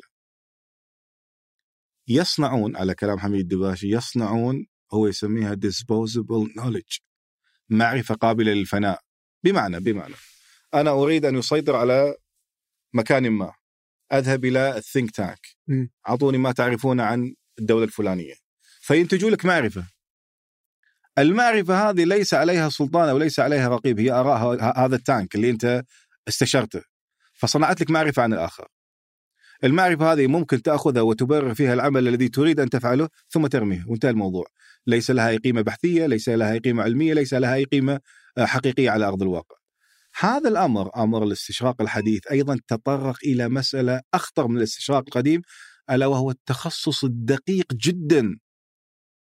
مثال كان ال- المستشرقين القدماء يدرسون التراث كله والعقيدة والتفسير وما شابه. من هذه الأمور يحاولون يشككون يحاولون أن ينشرون بعض ال- ال- النسخ يحاولون ويتم الرد عليها من قبل العلماء. لكن الموجود الآن عندنا هناك دراسات أخرى دراسات بال دور المرأة في الوطن العربي دراسات في الطفل العربي دراسات في آه، القانون العربي العدالة وهذه الأمور. فأصبحت جدا تخصصية حتى على على مستوى المذاهب يعني أنا أدخل في المذهب السني أدخل في المذهب الشيعي تخصصات داخل المذهب آه، الشيعي مثلا وهكذا. فأصبحت دقيقة دقيقة جدا. منها ما هو انثروبولوجي استشراق انثروبولوجي منها هو ما هو استشراق linguistics باللغة فتعددت هذه المشارف في الاستشراق المستوى إذا ما قارنوا بالعتاولة السابقين يعني مو بالقوة. لكن الدقة والتوصيف أكثر والتخصص أصبح أكثر وكل هذه تنضم تحت منظومة إيش؟ منظومة الثينك تانكس فما زالت هذه الدراسات تنشر المجلات آه، تنشر لكن ليست بالقيمة اللي يعول عليها لأنها كما قال حميد دباشي معرفة قابلة للفناء. تعطيها وترميها بعد. استخدمتها لغرض معين ثم ينتهي يعني هي ليست بمعرفة حقه وكأنك خلقت لي مبرر فقط لعمل شيء معين. هذا هو. أوكي. طيب وش علاقة الثقافة المرئية بالاستشراق الجديد؟ الآن هو هو من ضمن هذه المسألة. الآن الثقافة المرئية لما لما أنا بسوي بحث معين عن آه، الحروب الصليبية. وآتي بأبحاث جديدة لتغيير فكر عندك أنت معين أحتاج إلى مثل هذه المراكز لتعطيني صورة جديدة، فكرة جديدة، حقيقة لم تكن موجودة، ممكن هي ما تكون أصلا حديقة حقيقة, حقيقة. لكن الهدف اللي أنا به صنعت لي إياه هذه المراكز، مم. فبالتالي أنا آخذ هذه المعرفة القابلة للفناء تخيل من اسمها قابلة للفناء، ممكن ترميها، حققت فيها هدف معين ثم ألغيت هذه المعرفة. مم. نعم هناك ربط كبير جدا بين الثقافة المرئية وبين هذا الاستشراق الحديث اللي هو بكل تأكيد مسألة آه، الصورة. نرجع لمسألة الصورة. أنا أخذت هذه المعرفة. كم منا يقرأ مخرجات ومجلات وأبحاث هذه المراكز؟ قلة جديدة للمتخصصين. لكن اين وين يكون التأثير مالها؟ بترجمتها إما أن تكون نصية عبر روايات عبر مسرحيات عبر أفلام عبر مسلسلات. هذا في الجانب التأثيري لها. وممكن تظل في الجانب الأكاديمي مناكفة مع الأكاديميين الشرقيين الآخرين إن هذه رؤيتنا بالنسبة للفكره ألف أو الفكرة ممكن تساعد صنع القرار برضو في كذلك هم, هم يلجؤون لهم بكل تأكيد يلجؤون لهم. طيب ودي أعرف إذا بناخذ الصورة ونركز عليها. كيف كانت الصورة آه، للعربي والمسلم في في الإنتاج الغربي سابقا؟ مثل مثل ما قلت لك هو في البدايات طبعا يرجعون نقاط هو في شغلة يسمونها نقاط الالتقاء. م. ال contact zone نقاط الالتقاء أول مرة آه، حضارة تلتقي بحضارة فبالتالي كيف أنا أعبر عنك؟ أنا أول مرة أشوفك، أول مرة أعرف قيمك، أول مرة أعرف عاداتك، كيف راح أعبر عنك؟ فيرجعون أول نقاط الالتقاء هذه للحروب الصليبية. كيف رأوا المسلمين الصليبيين وكيف رأوا الصليبيين المسلمين. قبل لا أكمل في جملة أو مثال جميل آه، في أمير شاعر آه، وأديب يدعى في الفترة الصليبية عاش في مملكة القدس آنذاك عندما كانت تحت سيطرة الصليبيين يدعى أسامة بن منقذ. أسامة بن منقذ هذا عاش في تلك الفترة رجل مسلم وتعامل مع الصليبيين شافهم وشاف حكمهم فكتب كتاب اسمه الاعتبار ومن اسم الاعتبار اعتبار بالوقع والأثر اللي صار بغزو القدس وما شابه من هذه الأمور. أسامة بن منقذ عندما تعامل مع الفرانكس هم الفرنجة كيف مثلهم؟ كيف كتب عنهم؟ أنت قاعد تكتب على الآخر الآن هذا إيه، مثال عربي اي كيف كتب عنهم؟ كتب عنهم السيء والجيد فكان يقول مثال مثال الفرنجة لعنهم الله آه، من أعنف أو أشرس أجناس الأرض إلا أن بهم شجاعة وهكذا يعني مثال يعني.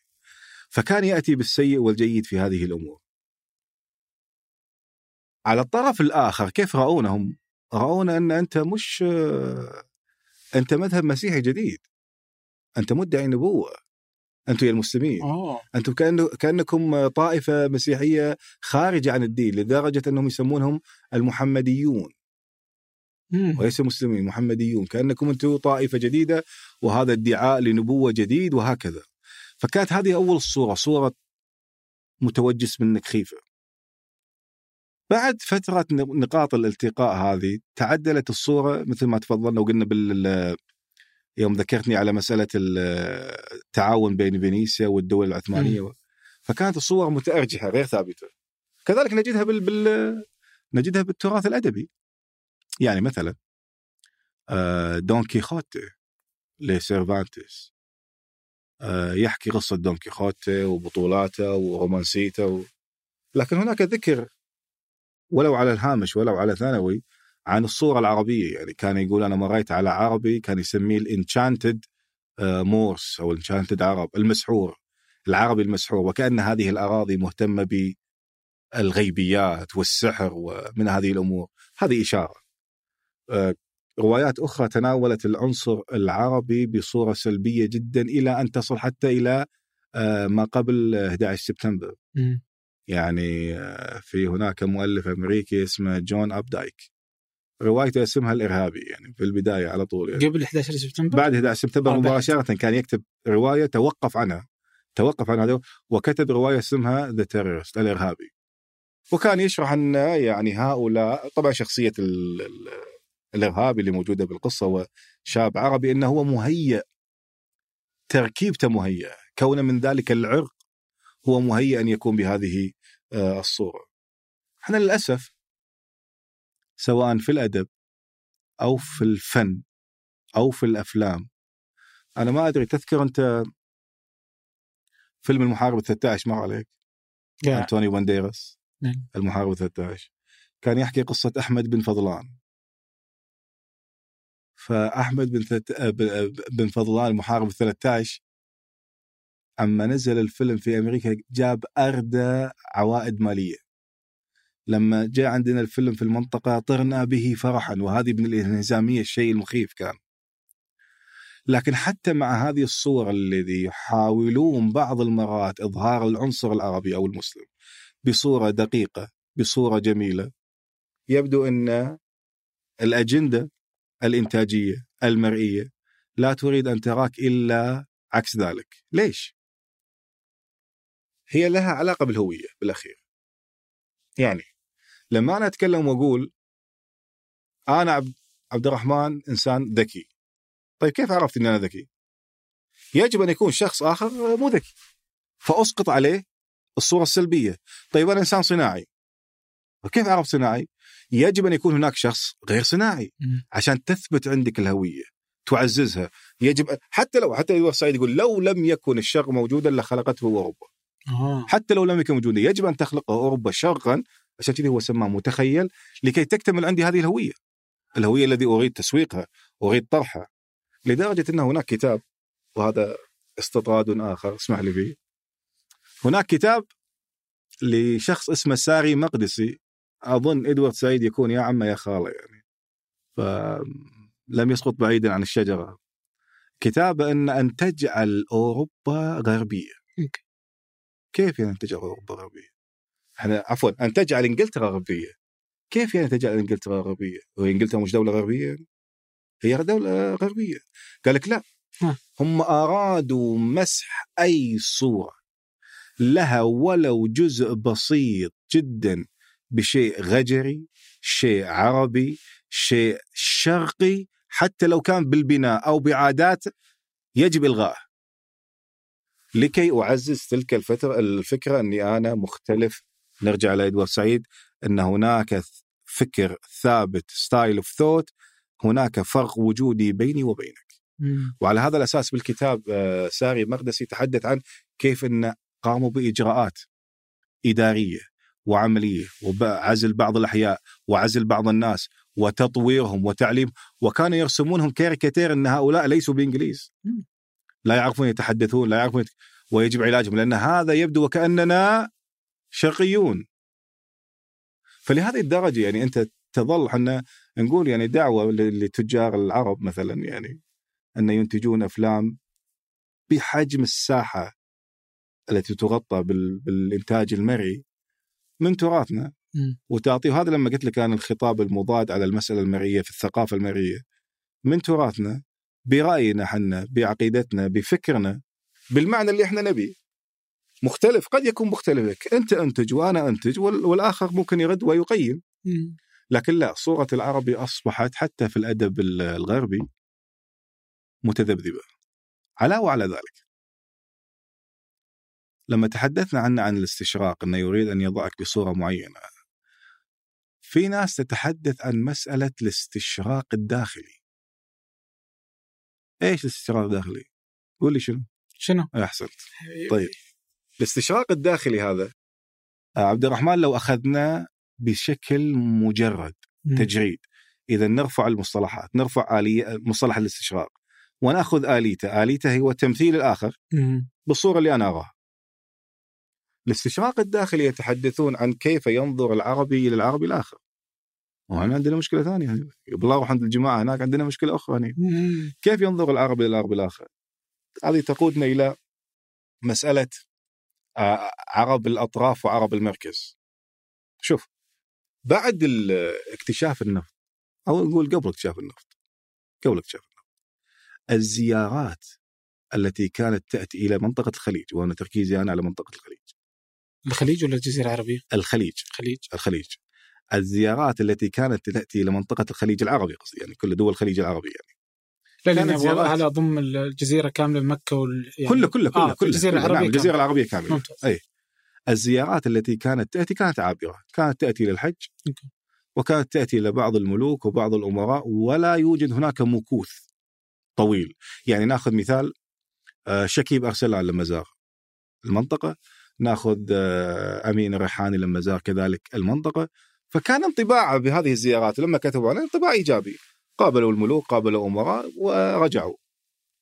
اللي حصل بعد النفط واكتشاف النفط في منطقة الخليج تغير اجتماعي حتى دعا إلى كثير من علماء الاجتماع لدراسه هذه الحالة. اللي هي عندما اكتشفنا النفط فتحت عندنا أسواق كثيرة جدا. وبدأ عندنا مفهوم الدولة الحديثة كذلك. وبدأ عندنا مفهوم التطوير. إذا مفهوم التطوير هذا أنت بحاجة ماسة في المقام الأول إلى إيش؟ أيدي عاملة ومعلمين. طيب تروح حق منهم معلمين؟ حق ابائنا وحبايبنا. مم. إخواننا العرب فلما أتى المعلمين من الشام ومن الشمال الافريقي في المنطقة العربية عندنا في ال- في الجزيرة العربية سكنوا في مجتمعات وهذا المكوث وهذه السكنة اللي موجودة في هذا المكان على فترات إيش؟ طويلة طويلة جدا.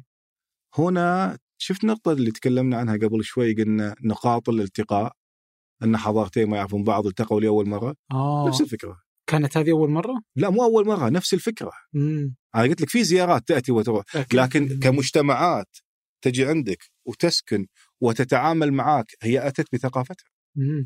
واصلا حتى أهل الجزيرة لم يسبق إنهم ما راحوا راحوا على الجزيرة مم. ما عندنا نف ما رحنا لهالداعي فجالسين أتت هذه المجتمعات لكن سكنت في مثل الجيتوز يعني مثل الجيتوات.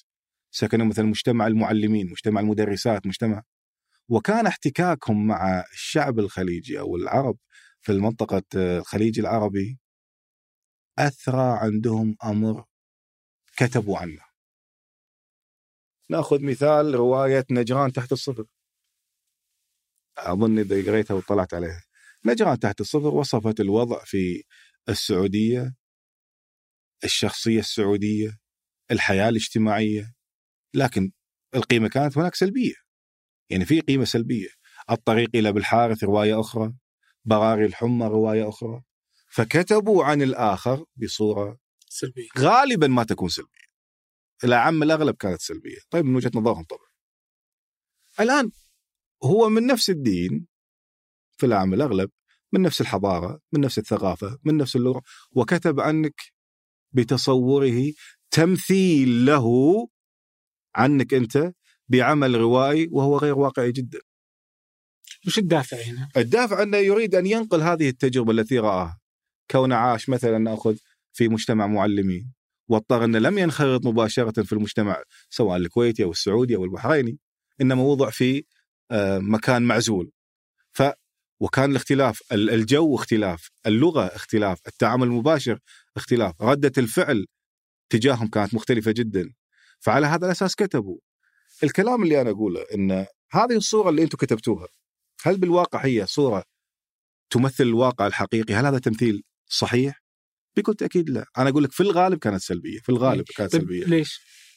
لأنه لأن- هذا اللي لأن- يعني هذه ال- الغرب كان واضح إنك كنت تقول إنه لهدف آه، إني أنا بقول إن هذا لا شيء علشان إيش؟ أبرر واسوغ إيش؟ استعماري. هنا ما الدافع؟ لماذا ما شافنا زي الند للند زي ما عرب. الإيطاليين؟ مركز وأنت عرب أطراف أنا عرب حضارة وأنت عرب تحتاج مني خدمات كثيرة جدا أنتم ما زلتم في سلم الحضارة هذه قد يكون مبرر لكتابات مم. طبعا نختلف وياهم إحنا بكل تأكيد لا يعني إني أنا بعد اكتشاف النفط بدأت بتطوير دولتي وبدأت الشاهد اذا إذا ما زلنا مؤمنين بفكرة عرب الأطراف وعرب المركز أظن أن الخليج أصبح مركز الآن. إذا مؤمنين بهذه الفكرة. نحن لا نقول هكذا لكن هذا مبرر لهم بهذه الكتابات. فلو أخذناها اجين مرة أخرى بصورة مجردة كس... أنا لا أسميه استشراق داخلي لكن هو كمدخل لهذه الفكرة مم. تمثيل بالأخر. أنا كيف. مثلتك أنا؟ هو عنده سلطة سلطة الكتابة. يعني أنا كتبت عندك الآن. وانتشرت هذه الكتابات. وعبرت القارئ الآن أنا أعطي الطلبة بعض الطلبة اللي عندي أعطيهم مثال أقول مثلا شخصية عايشة في القرن التاسع عشر في فرنسا. وكان هناك جاليري للوحات عن الشرق كلها لوحات استشراقية. ودعوت أنا مثلا هذا الفرنسي وأتى ولا يستطيع بحياته أن يزور الشرق قط. فالمعرفة المرئية عن الشرق بالنسبة لهذه اللوحات لأن الفنانين هؤلاء زاروا. عندما يخرج من هذا الجاليري وأسأله ماذا ترى وماذا فهمت ما تعرف عن الشرق تكون عنده انطباع صحيح. لأن هذه آلية العرض الوحيده اللي موجودة عندي. كذلك في هذه الفترة لما مثلوا عنا ونشروها عندهم مثلا ونشروها للجمهور رأوا أن هذا التعامل اللي كان موجود وهو بالواقع غير صحيح. إن كانت هناك بعض الحالات صادقة بعض التمثيلات حقيقية هو لا ينقاس لا ينجر على باقي المجتمع بكل تأكيد. فهذه من المفارقات اللي حصلت بعد ظهور النفط عندنا وتكوين الدولة الحديثة كذلك. okay. طيب آه يعني هذا حتى أقدر أشوفه يعني وانت تتكلم كذا جاب بالي كمثال بتذكر آه، في آه، دريد لحام عودة غوار ظاهر. مم. كيف مثل الخليجي؟ يعني ما جعص بيك ولا ما أدري شو مسمينه. ناسي والله. نفس, نفس الشيء آه، هنيدي في الأفلام مم. المصرية. رغم إنه يعني يعني أحيانا ت- يعني تشوف آه، الأمريكان تقول إنه ما يعرفون يعني ما يقدر يعرف إنه الشماغ تلبس كذا إن الحديث يكون كذا. بس دائما حتى يصور الخليجي في الأفلام والمسلسلات هو شخصيتين إلى ثلاث شخصيات الخليجي. مم. إما شخص يذهب وراء اللهو وإما شخص آه، ساذج. يمكن أفضل شخصية رأيتها مثلت هذه مش أفضل حتى يمكن كانت لا بأس بها يعني. كان لي ممثل كويتي توفي الله يرحمه. مثل هو في فيلم آه. مصري آه وكانت شخصيته هو آه متعهد جلب لاعبين من مصر إلى الكويت فوظفوه يعني جزاه الله خير بصورة منطقية جاي يتفاوض مع اللاعب وكان اللاعب نور الشريف يعني آه. أنا ناسي اسم الفيلم كابتن شحاتة أو. فكان تمثيل الشخصية إنه رجل business يبي لاعب يجي يلعب بالدوري الكويتي وهذا لاعب مصري وهكذا لكن إحنا ننتقد السينما العربية مثلا. لكن إحنا لازم ننقد نفسه كذلك. يعني إحنا عندنا بالمسلسلات الشخصية المصرية كيف موجودة مثلا؟ إما محاسب مم. إما دكتور إما شخص مثلا فهلوي أو كذا. فالشقعود يعني عندنا وعندهم الشقعود موجود. ما زال يعني لا ننتقدهم. هم عندنا مسلسلاتنا لا توجد قليل جدا والله ما أذكر يعني أنا متابع لكن قليل المتابع للعرض أو المنتج المرئي.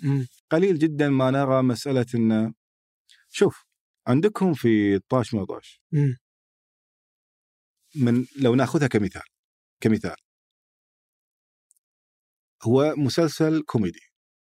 وناصر القصبي مثل آه، في حلقة من الحلقات أظن شخصية سودانية. صح.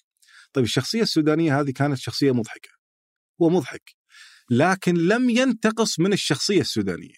أو لم ينتقص من كونه سودانيا. قد يكون هناك سوداني مضحك. قد يكون كويتي مضحك. سعودي مضحك. لكن احتفظ بخصائص الشخصية السودانية والتعبير عن هذه الشخصية السودانية بدون تقليل احترام منها. لكن الكاركتر السوداني هذا هو مضحك. قد يكون شخص غير مضحك. هني أنا أرى هذا مثال بالريبرزنتيشن بالتمثيل. أنت عرفت حقيقة الآخر. قدر المستطاع عرفت حقيقة الآخر. فمثلت أفضل تمثيل. ممتاز. طب أنا ودي الحين أجي إلى اليوم تمثيل العربي في الإنتاج الغربي. مم. وما بقى ما بدخل في الأدب لجهلي فيه ولكن باخذه في الفن. مم.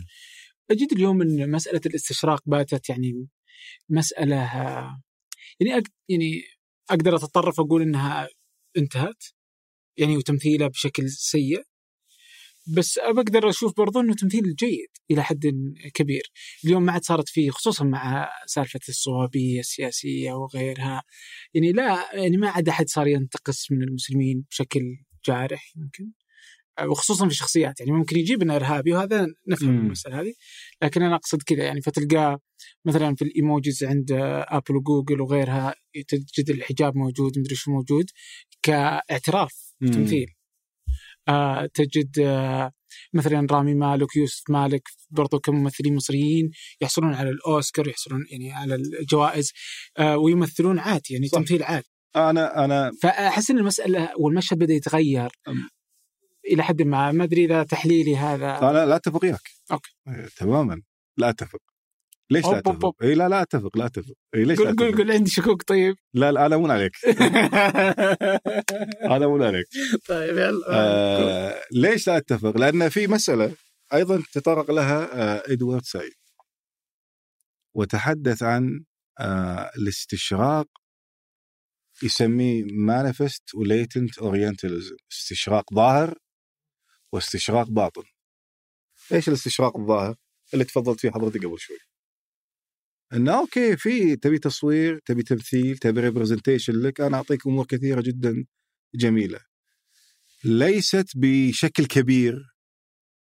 ليست بالصف الأول. ليست بإنتاج ضخم. ليست باعتراف حقيقي لك. لكن أعطيك شيء. كونك أنت مكون من هذا المجتمع الأوروبي أو الأمريكي. أعطيك.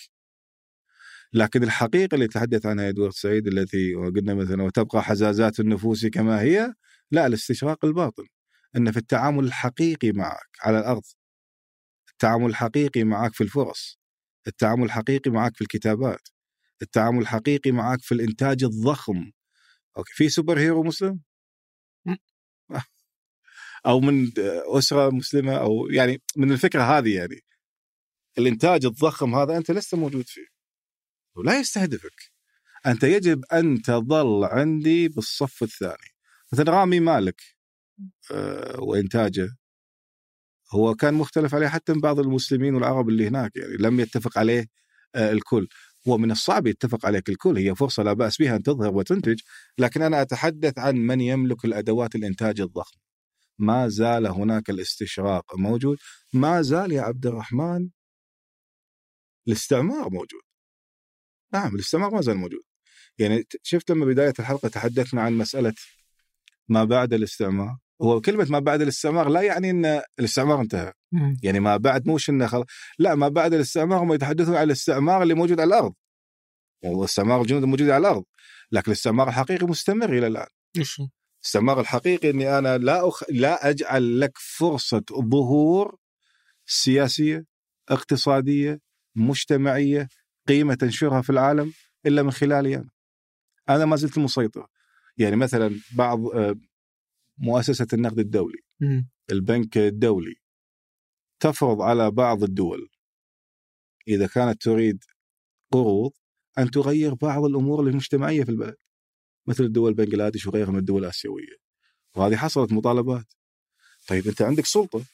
وما زلت متحكم فيني أنت الان وأنا أحتاج هذا الفندنج لكن تبي أغير شيء مجتمعي لأنه لا يتواكب مع موجة الحضارة والموجة هذا استعمار بالأخير ما زال موجود.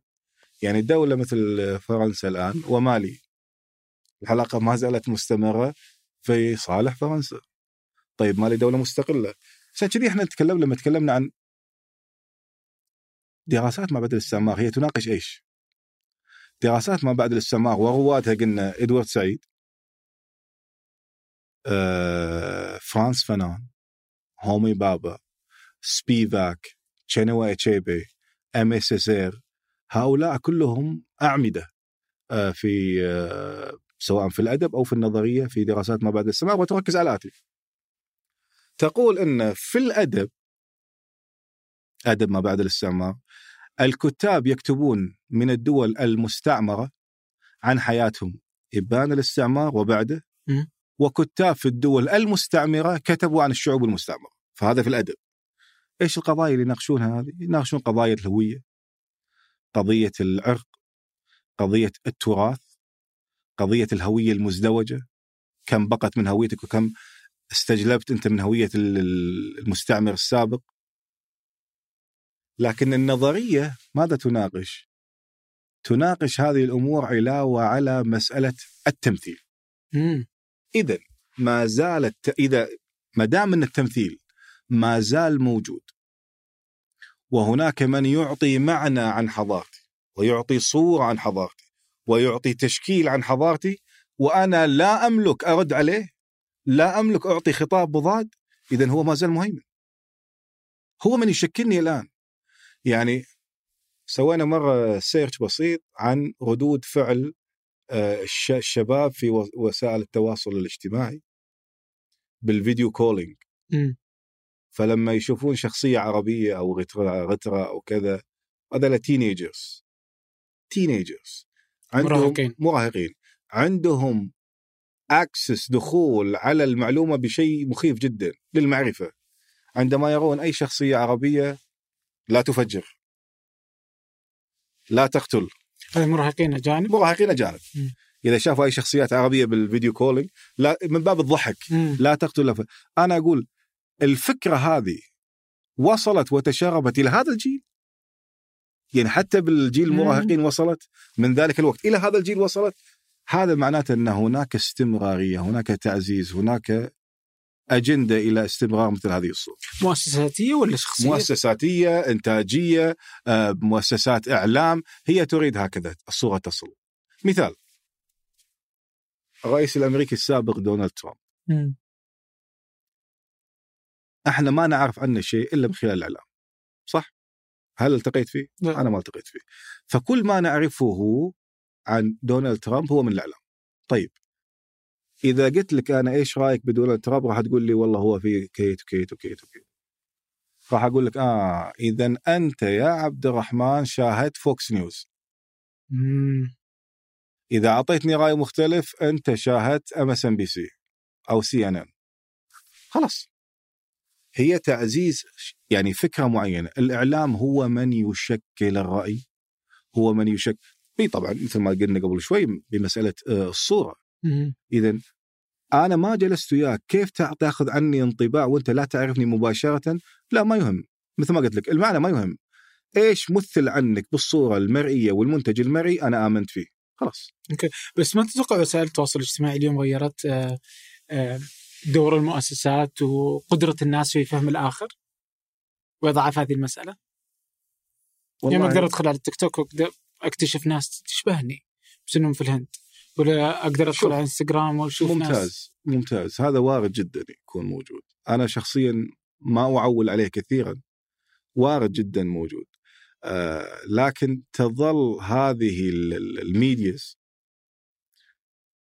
مو بقوة ال- ال- الإعلام الرسمي. مو بقوة الإنتاج المرئي. مو بقوة ال- الصورة. يعني قد يقول لك واحد أيوه أنا أختلف وياك انت انت انتظر شوي أنا قاعد أتعامل وياك مباشرة أنا قاعد أكلمك وأنت ما تعرفني. فعرفني ممتاز.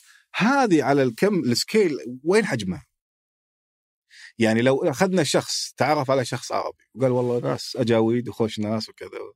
في أسرة أسرته سبعة ثمانية عنده رأي مختلف لأنهم متصورين على إعلام معين أو فكرة معينة.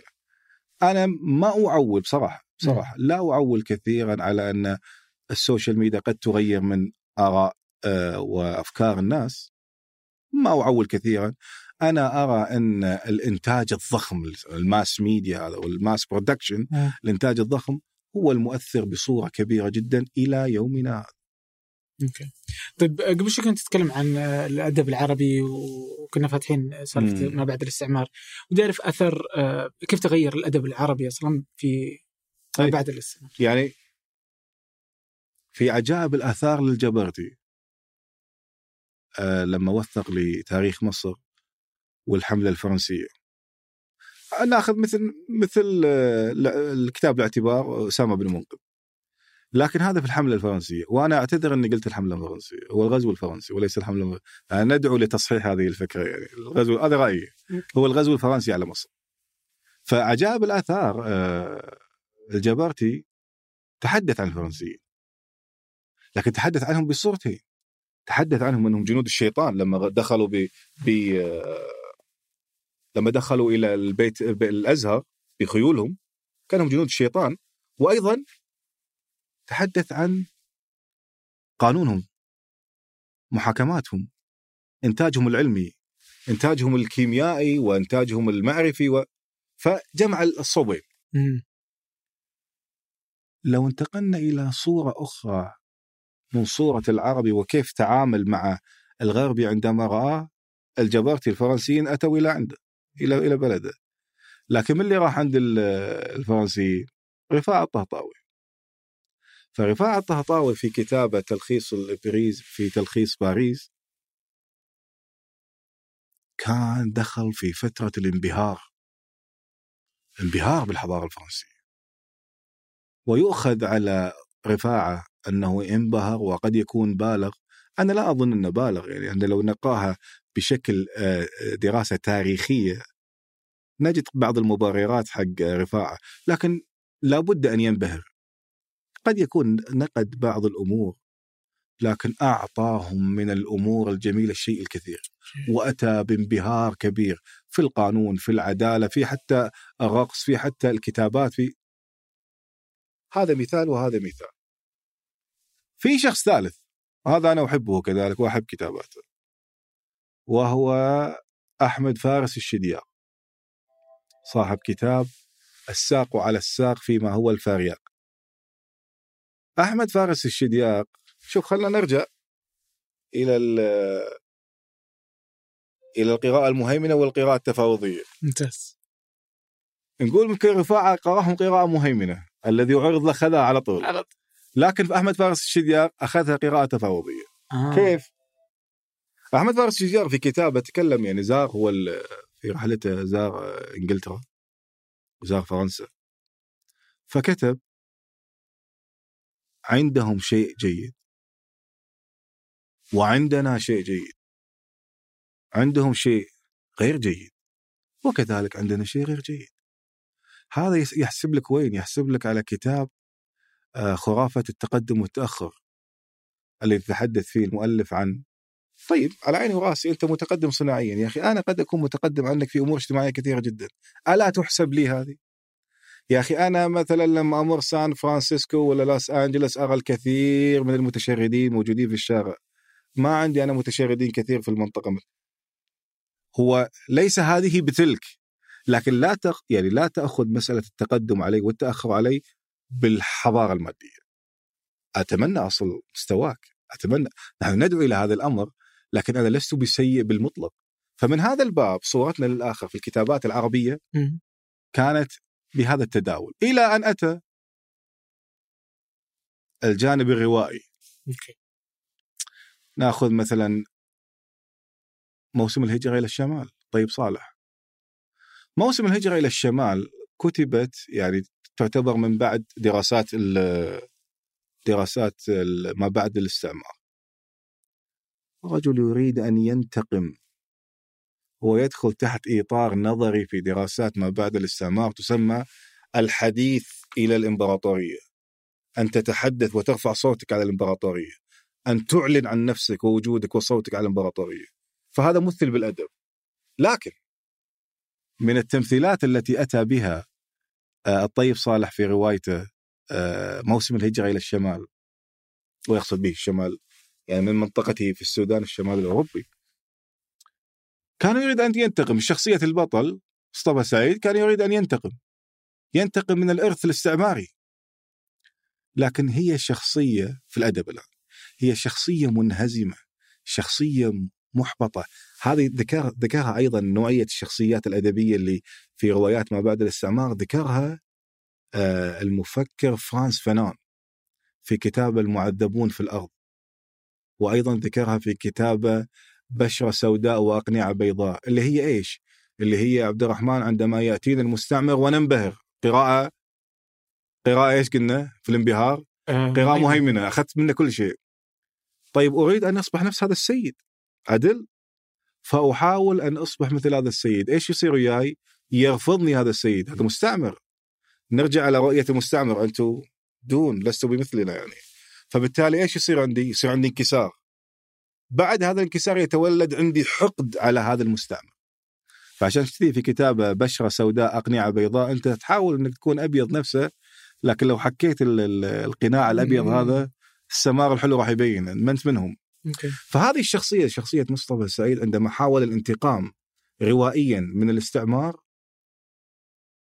وجد الحلقة الأضعف في المستعمر وهي النساء. النساء. النساء الاوروبيات فبالتالي قام يقيم علاقات مع النساء ثم يقتل هؤلاء النساء. أو يدفعهم إلى الجنون. أو يعذبهم. وعمل عمل غريب جدا.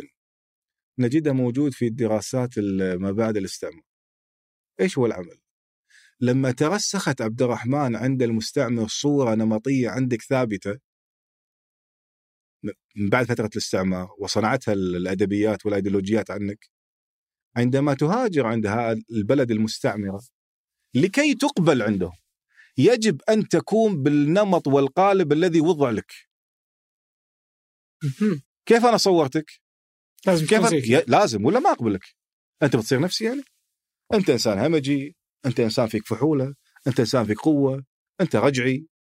عطني هذه الصورة، أنت قد تكون غريب الأطوار، أنت آتي من منطقة مليئة بالسحر مثل ألف ليلة وليلة. عطني هذا التصور عنك لكي أقبلك. هاي يسمونها استراتيجيك اسنشاليزم. فلما عملها البطل القصة في موسم هجرة الشمال ماذا تريدون مني؟ للحسناوات يعني. مم. ماذا تريدون مني ذلك الرجل الفحل القوي الشهم العربي اللي مثلا عنده أسود وعنده نمور وعنده تماسيح و... فوقعوا في غرامه وحبه لأنهم بنوا لاحظ بنوا في التصور والعقل الجمعي عندهم أن هذه المنطقة منطقة ألف ليلة وليلة منطقة سحر منطقة غرائبيات. فكانت هذه تصورنا للغربي في بعض الروايات وكذلك يعني توفيق الحكيم وعصفور من الشرق وقناديل أم هاشم كلها كانت بهذا النمط. طيب آه، فيه آه، مقولة لهومي بابا فيقول أن هوية المستعمرين والمستعمرين تبادلت. اي هو يسمون هو يتكلم حتى قالها في كتابه موقع الثقافة يعني. ال third space يعني منطقة ثالثة أصبحت. هو اللي هي ال hybrid التمازج يعني. فما مدى هذا ال- الموضوع؟ هو- أنها تبادلت التأثير فليس فقط أنه المستعمر أثر على المستعمر وإنما أنه المستعمر تأثر تأثر. بالمستعمر. اللي وضحها أكثر من هومي مين؟ أنا أقول لك اللي وضحها أكثر من هو وهومي بابا على فكرة من أصعب الأشخاص الذي ممكن أن تقرأ له في دراسات ما بعد الاستعمار ووجهوا له نقد. وأصدقاء وجهوا له نقد. وقالوا له إحنا ما نفهم إيش تقول.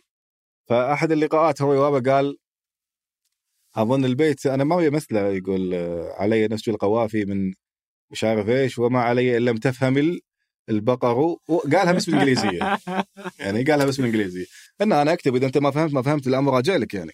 لكن هو من الصعوبة بمكان ان تفهم فعلا هوي بابا اللي مثل الفكرة هذه أكثر من هوي بابا هو ام سير مهم. ام سير تحدث عن في اللحظة الذي التي يجلد فيها المستعمر.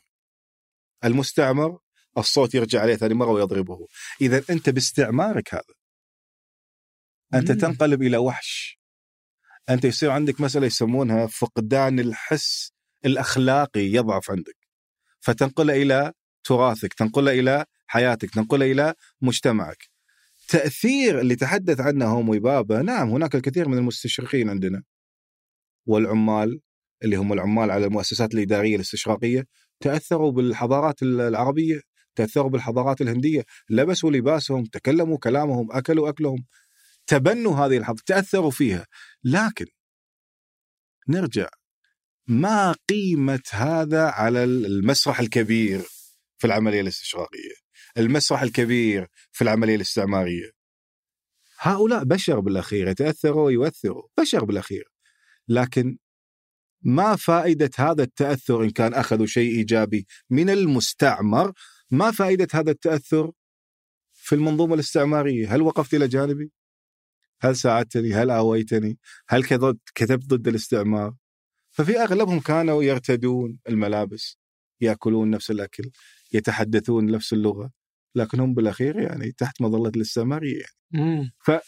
مساله اللي تتكلم عنها هو نعم هناك تأثير يتأثر ويؤثر لكن أنا اراه ما حجم هذا التأثير اللي موجود هناك من من الدول التي يعني تكلم عنها أيضا فرانس فانانو قال إن في بعض الدول إحنا نحتاج الآن إلى إنسان جديد يسميه نيومان إنسان جديد.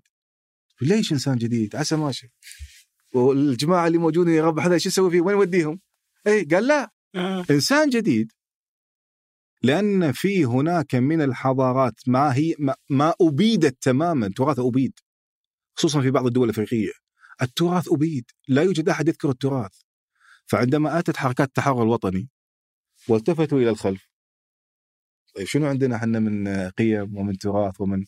فقال لا هذه الدول تحتاج أن تنتج تصنع إنتاج جديد بقيم. نفس فكرة هومي بابا بقيم إيجابية موجودة بالغرب الغرب وبقيم إيجابية من منطقتنا نأخذها. وهذا هو يسميه هومي بابا تصنع عندنا ويسميها equilibrium تصنع عندنا حالة من حالات التوازن التوازن النفسي. التوازن الإنساني أنت تصنع جيل جديد. تخيل يعني هذه إحدى مؤثرات الاستعمار في تلك الفترة. كيف وضعت بعض الشعوب إنه وعشان كذي هنا يقول لك في المنطقة العربية أو في الإسلام التأثر لم يكن قويا جدا لأن أنت مثلا أتيت من حضارة موغلة في القدم ولك أثر حضاري كبير جدا. وهذا ممكن أستطرد استطراد بسيط جدا يعني. وهذا دليل وهذه دعوة أنا أدعو الآن أن لما نتكلم على مسألة عبد الرحمن عصر النهضه Renaissance وأنا بذكرها بالإنجليزية لأن هناك سبب لها Renaissance أول مرة كتبت ال Renaissance وين كتبت؟ من قراها؟ كتبها استاذنا الكريم مؤرخ وفنان ومؤرخ فني اسمه فازاري جورجيو فازاري كتب عن الجماعة اللي كانوا حوله من رافائيل من مايكل أنجلو من آه، دافنشي وقال ان هؤلاء عملوا rinascita عملوا Renaissance عملوا عصر نهضة اتوا وهني شاهد كلامي اتوا بتراث اليونان وتراث الرومان واحيوه من جديد. ونحن نقول صحيح ولكن أتوا بتراث اليونان وتراث الرومان والإرث الإسلامي ليش الإرث الإسلامي؟ لأن أنا ضد وهذه عملية تصحيحية على فكرة الفكرة هذه ترجعني إلى الثقافة المرئية كذلك ليش الثقافة المرئية؟ لأن يطرح هذا الكلام بالصور وبالأفلام وبالمسلسلات وأي منتج مرئي. أن العرب كانوا حاضنة فقط لهذا الإرث وعندما نهضت أوروبا سلموها هذا الإرث اليوناني روماني آه. أي لم يقدموا شيئا وكأن كنا حاضنة فقط وهذا عار كنا عن الصحة فاعل. عار عن الصحة مم. تماما وأدعو الكل إلى قراءة كتب دكتور جورج الصليبي في هذا المجال وهو ضليع ومتخصص. لا إحنا العل- العلم منهم. ونقدناه وعدلناه وضفنا عليه بعد ما ترجمناه ثم أخذته أوروبا منا. بأجزاء كبيرة منها بالفلك والطب أمور كثير يمكن لم ال- الفنون والمسرح منهم لأن الشعر كان موفي ومكفي أعتقد عندنا يعني. عشان كذي ما ترجمنا المسرحيات ال- اليونانية يعني. فعلى هذا الأساس لا صناعة ال- ال Renaissance عندنا لما نقول Renaissance الأثر العربي والإسلامي بكل تأكيد كان موجود. إذا أخذنا الحين كل اللي يحصل مثلا ما بين المستعمرين والمستعمرين مدري شلون يعني هي آه، تحديات وفي فاعل ومفعول به وغيره. هذه ودي أعرف كيف أثرها على تشكيل الهوية. إذا أخذنا أصلا آه، يعني ودي أعرف وش العناصر اللي تشكل الهوية. أنت تسأل من من أكثر الأسئلة شيوعا وصعوبة في علاقات حتى هناك من يرى أن الهوية لها جذر ثابت لا تتغير. وهناك من يرى أن الهوية بطبعها هوية مركبة. هوية تأخذ أكثر من آه، قيمة مم. في تشكيلها. الآن لما نتحدث عن الهوية العربية بالمطلق نقول هوية عربية هل هناك تعريف ثابت للهوية العربية؟ يعني هل أقول العربي هو كذا وكذا وكذا وكذا؟ هناك من يقول أن الهوية اللسان من يتحدث العربية هو عربي طيب لو قلنا أن هناك شخص مؤمن بالقضايا العربية ابن هذه الحضارة منطلقاته ودفاعه كله عن هذه الحضارة ويتحدث ويكتب عنها بالفرنسية ولا يعلم إلا الفرنسية. هل أسقط منه انتماءه العربي؟ إذا قلنا الهوية اللسان؟ بطبيعة الحال لا. بطبيعة الحال لا. فهناك ربط كبير جدا بأن إذا فقدنا العربية فقدنا اللغة اذا ستتأثر عندنا الهوية. أنا أرى الآن أن انتمائنا العربي موجود. كهوية. ننتبه. أنت تعرف عن نفسك بأنك عربي. م. لكن هل اللغة بأعلى مستوياتها الآن؟ هل الكل يتقن اللغة العربية؟ حتى الذين يتقنون اللغة العربية يلحنون باللغة العربية. فبالتالي ربط أنا من وجهة نظري ربط الهوية باللغة ليس على أساس آه، دقيق. ليس على أساس دقيق. أنا أعطيتك مثال أن أنا أتحدث الفرنسيه وأنا أقول إني عربي. هل يسقط لا لا أعرف العربية. هل يسقط عندي انتباهي العربية أو إني أكون عربي؟ أكيد لا. أكيد لا يعني حتى لو كنت مثلا كويتي بالضبط. وولدت في أمريكا وصرت تتحدث الإنجليزية. زي أنا مو كويتي مثلا؟ رامي نقول إحنا مصري هو عربي. أحسنت. رغم إنه لكن لا إحنا نقول منطلقاته. هو إيش يعبر عن ذاته؟ كيف يعبر؟ هل يعتبر هو نفسه عربي؟ آه فإذا قال أنا عربي يصير عربي؟ إذا قال أنا عربي ومنطلقاته عربية ويكتب عنها. دفاعه عن ال- ال- الحضارة ينتمي لها يدافع عنها. لأن الهوية بالأخير إيش؟ تتطلب ماذا؟ تلزم ماذا الهوية؟ تلزم محافظتك عليها. أوكي. تلزم إبرازها. تلزم إني أنا أختلف وياك لأن هويتنا مختلفة.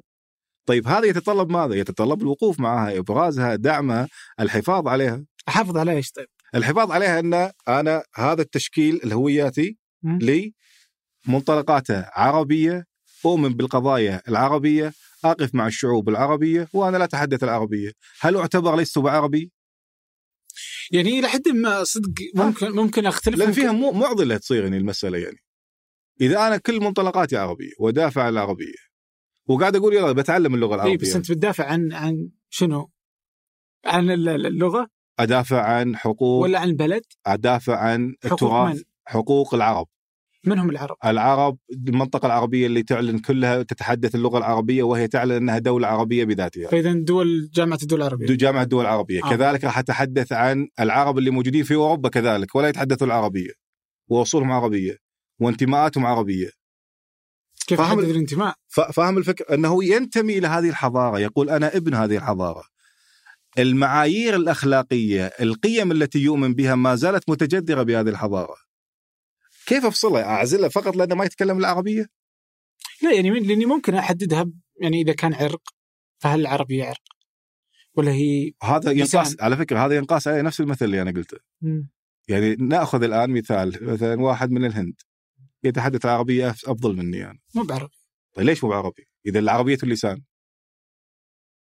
اي فإذا ما هو بلسان شو أقول لك دي إيه. إشكالية كبيرة جدا يعني لو قلنا؟ الحين يعني- يعني قلنا العربية اللسان فإذا كان عرق يعني فإذا هو مثلا ما أدري شو لا لا عشان كذي أنا قلت لك الهوية أمر معقد مم. يعني أنت لا تملك إج... أنا على الأقل لا أملك إجابة واضحة على هذه المسألة العربية اللسان لو أتى شخص غير عربي يتحدث العربيه هل هو عربي؟ إذا قالوا نعم على عيني وراسي خلاص العكس صحيح طبعا أنا أتحدث إنجليزي هل أنا إنجليزي؟ ليس لا. ليس بالضرورة عشان هذا الربط باللغة يعني إذا أنت ابن حضاره معينه واهتميت فيها ودافعت عن حقوقها وأنت تعلن أنك أنت منتمي إليها أنا أؤمن بها ومنتمي إليها وأدافع عنها وأدافع عن حقوق الشعب هذا وأنا آخذها إن كانت لغة أو إن كانت عرق أو إن كانت انتماء أو كانت حتى معيشة في منطقة معينة طيب أنا أنتمي إلى هذه المنطقة كيف كيف تعالج المسألة؟ أنا أرى أن مسألة الهوية أمر جدا معقد. آه، جدا متطور. أنا الحين لو أعطيك مثال. نأتي بسعودي أو كويتي في الخمسينات عايش وأقول له عبر عن نفسك من أنت؟ ما هي هويتك؟ إيش بيقول لك؟ قد يكون بعض التيارات ال- العروبية اللي موجودة أو الماركسية اللي موجودة أو الإسلامية ويقول لك أنا آه، عروبي إسلامي كويتي أو سعودي. فعبر عن بعض التيارات الفكرية واخذها لو نأتي إلى شخص الآن 2021 أقول له عبر عن هويتك. يقول لك أنا شخص وجودي يعني أنا وش... فهمت قصدي؟ إيه. يعني المساله مختلفة طيب جدا طيب الحين وشلون نقدر نفهم إذا المستعمر يعني هل الاستعمار أثر على الهوية العربية؟ الاستعمار في مسألة الهوية لأن إذا خليتها كذا بحبح لا لا ما أقدر الاستعمار اعرفها الاستعمار اللي أثر... إحنا ناخذها من منظور الحضارة نفسها آه. انتمائك الحضارة نفسها نعم كان هناك هوية كانت هناك أزمة هوية حصلت بعد سقوط الدولة العثمانية مباشرة مباشرة بعد سقوط الدولة العثمانية مباشرة دخلت دخلت الشعوب العربية بأزمة هوية. كيف؟ يعني بعد سقوط الدولة العثمانية كانت ال- ال- ال- الدول تحت المظلة العثمانية تعتبر نفسها مسلمة والحاكم عثماني. فليس بالضرورة أن يكون هناك هوية معينة. مسلم تحت الإمبراطورية والخلافة العثمانية. سميها ما شئت. لكن بعد سقوط الدولة ظهر هناك عندنا تيارات إسلامية ظهرت هناك عندنا مثل جورج حبش وغيره تيارات عروبية ظهرت هناك عندنا تيارات تجمع ما بين الاثنين طيب ليش الحاجة إلى ظهور هذه التيارات؟ أي من أنا؟ السؤال من نحن؟ كنا تحت مظلة الآن لا توجد مظلة شعوب متفرقة وشعوب تنشأ ودولات حديثة تنشأ طيب من نحن؟ ما هويتنا؟ نحن عرب قوميون إسلاميون وهكذا فاهم ال- ال- ال- الديناميكيه ال- مسألة الهوية كيف؟ يعني ممكن أنا أرجع إلى بعض الخصائص الثابتة قد تكون ثابتة اللي هو انتمائك إلى الدين وانتمائك إلى عرق وانتمائك إلى منطقة جغرافية أنت ساكن فيها. هذه قد تشكل لك هوية معينة. هل هذه ثابتة؟ لا بكل تأكيد ليست ثابتة. أنت عندك الأفكار والتيارات السياسية والفكرية التي تمر عليك تشكل نوع من هويتك. هل الهويه تعريف عن الذات؟ هويه تعريف عن الذات. تعرف عن الذات بماذا؟ بأمور أنت تعتقدها وتؤمن بها، صحيح؟ إذا لابد وأن تؤثر عليك هذه التيارات التي مرت. أو تنتمي لها لفتره ما. فالهويه ليست- لذلك نجد عفوا مقاطعة، لذلك نجد أن الذي ينتقل من تيار إلى تيار مثلا كان ماركسي مثلا ثم أصبح آه، عروبي ثم رجع ماركسي ثم أصبح ليبرالي ثم ينتقل من تيار إلى تيار بإيمانه بفكره ويعبر عن ذاته إن هذه هويتي. تبقى فيه هذا يسمونها residue والبقايا تبقى فيه من تيارات أخرى اذا يعني في تركيب على الهوية. الهوية شيء مركب من أمور أنت اعتقدتها من أمور ثابتة كعرق ودين ومنظومه أخلاقية أنت مؤمن بها، حتى المنظومة الأخلاقية قد تتغير مع وقت في وقت سابق لاحق. لكن ماهية الهوية بشكل دقيق جدا وربطها باللغة أنا أجد هناك من الصعوبة بمكان على الأقل عندي أنا أن تصل إلى إجابة دقيقة في هذه المسألة. فهل الهوية فإذا أنت تقولون الهوية متغيرة متغيرة لا يمكن أن تكون ثابتة لا. لا يمكن لا يمكن. مم. لا يمكن أن تكون ثابتة، الهوية مركبة. مركبة مركبة ممكن التأثير عليها ممكن بكل تأكيد. ممكن إني أنا مثلا إذا أخذنا على شركات إنتاج ورجعنا على. الثقافة المرئية أو كسلطة حكومات أن أؤثر على هويتك هذا بالضبط بالضبط يعني آه. آه. انت لما لقيت ليش قلت لك أنا غير ثابتة وتتغير وتتأثر نرجع إلى مسألة التعريف بالهوية أنت شيء معتقد فيه وتعبر عنه أن هذا شيء منك من ذاتك من الداخل تعبر فيه عن أنا هكذا أنا هذا أنا مؤمن بهذه الفكرة أنا أنتمي الانتماء كذلك. وهذا يغذيه الثقافه المرئيه تغذيه بشكل خطير جدا. مسألة الانتماء ال in-group وال out-group أنت مع هذه الجماعة أنت خارج هذه الجماعة. هذا شيء نفسي وسيكولوجي بنفس الوقت. لكن هل تؤثر؟ بكل تأكيد تؤثر. يعني لما أتينا لدينا بالتراث العربي يعني لما كانت خطابات عبد الناصر تلهب جماهير العرب كلهم. تسال أي عربي ما هي هويتك؟ يقول لك أنا عروبي أنا. هل هذا الأمر ثبت؟ هل الفكرة هذه ثبتت؟ هل الفكرة هذه أم تغيرت بالتعريف عن الذات؟ بالتعريف عن الذات. اذا قد أنا أرجع وأقول هذا الأمر أجد فيه صعوبة بتثبيته بنقطة معينة. قد يكون هناك انتماءات دينية انتماء لمنظومة أخلاقية لكن تعبيرك عن ذاتك تعبيرك عن هويتك لا أنا اراها إنه يتغير من فترة إلى أخرى. أوكي. يتغير.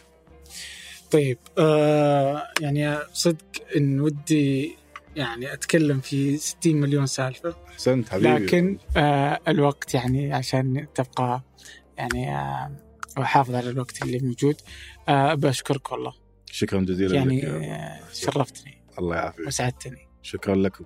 وجيتكم الكويت غالية والله. الله يستحب الكويتيين.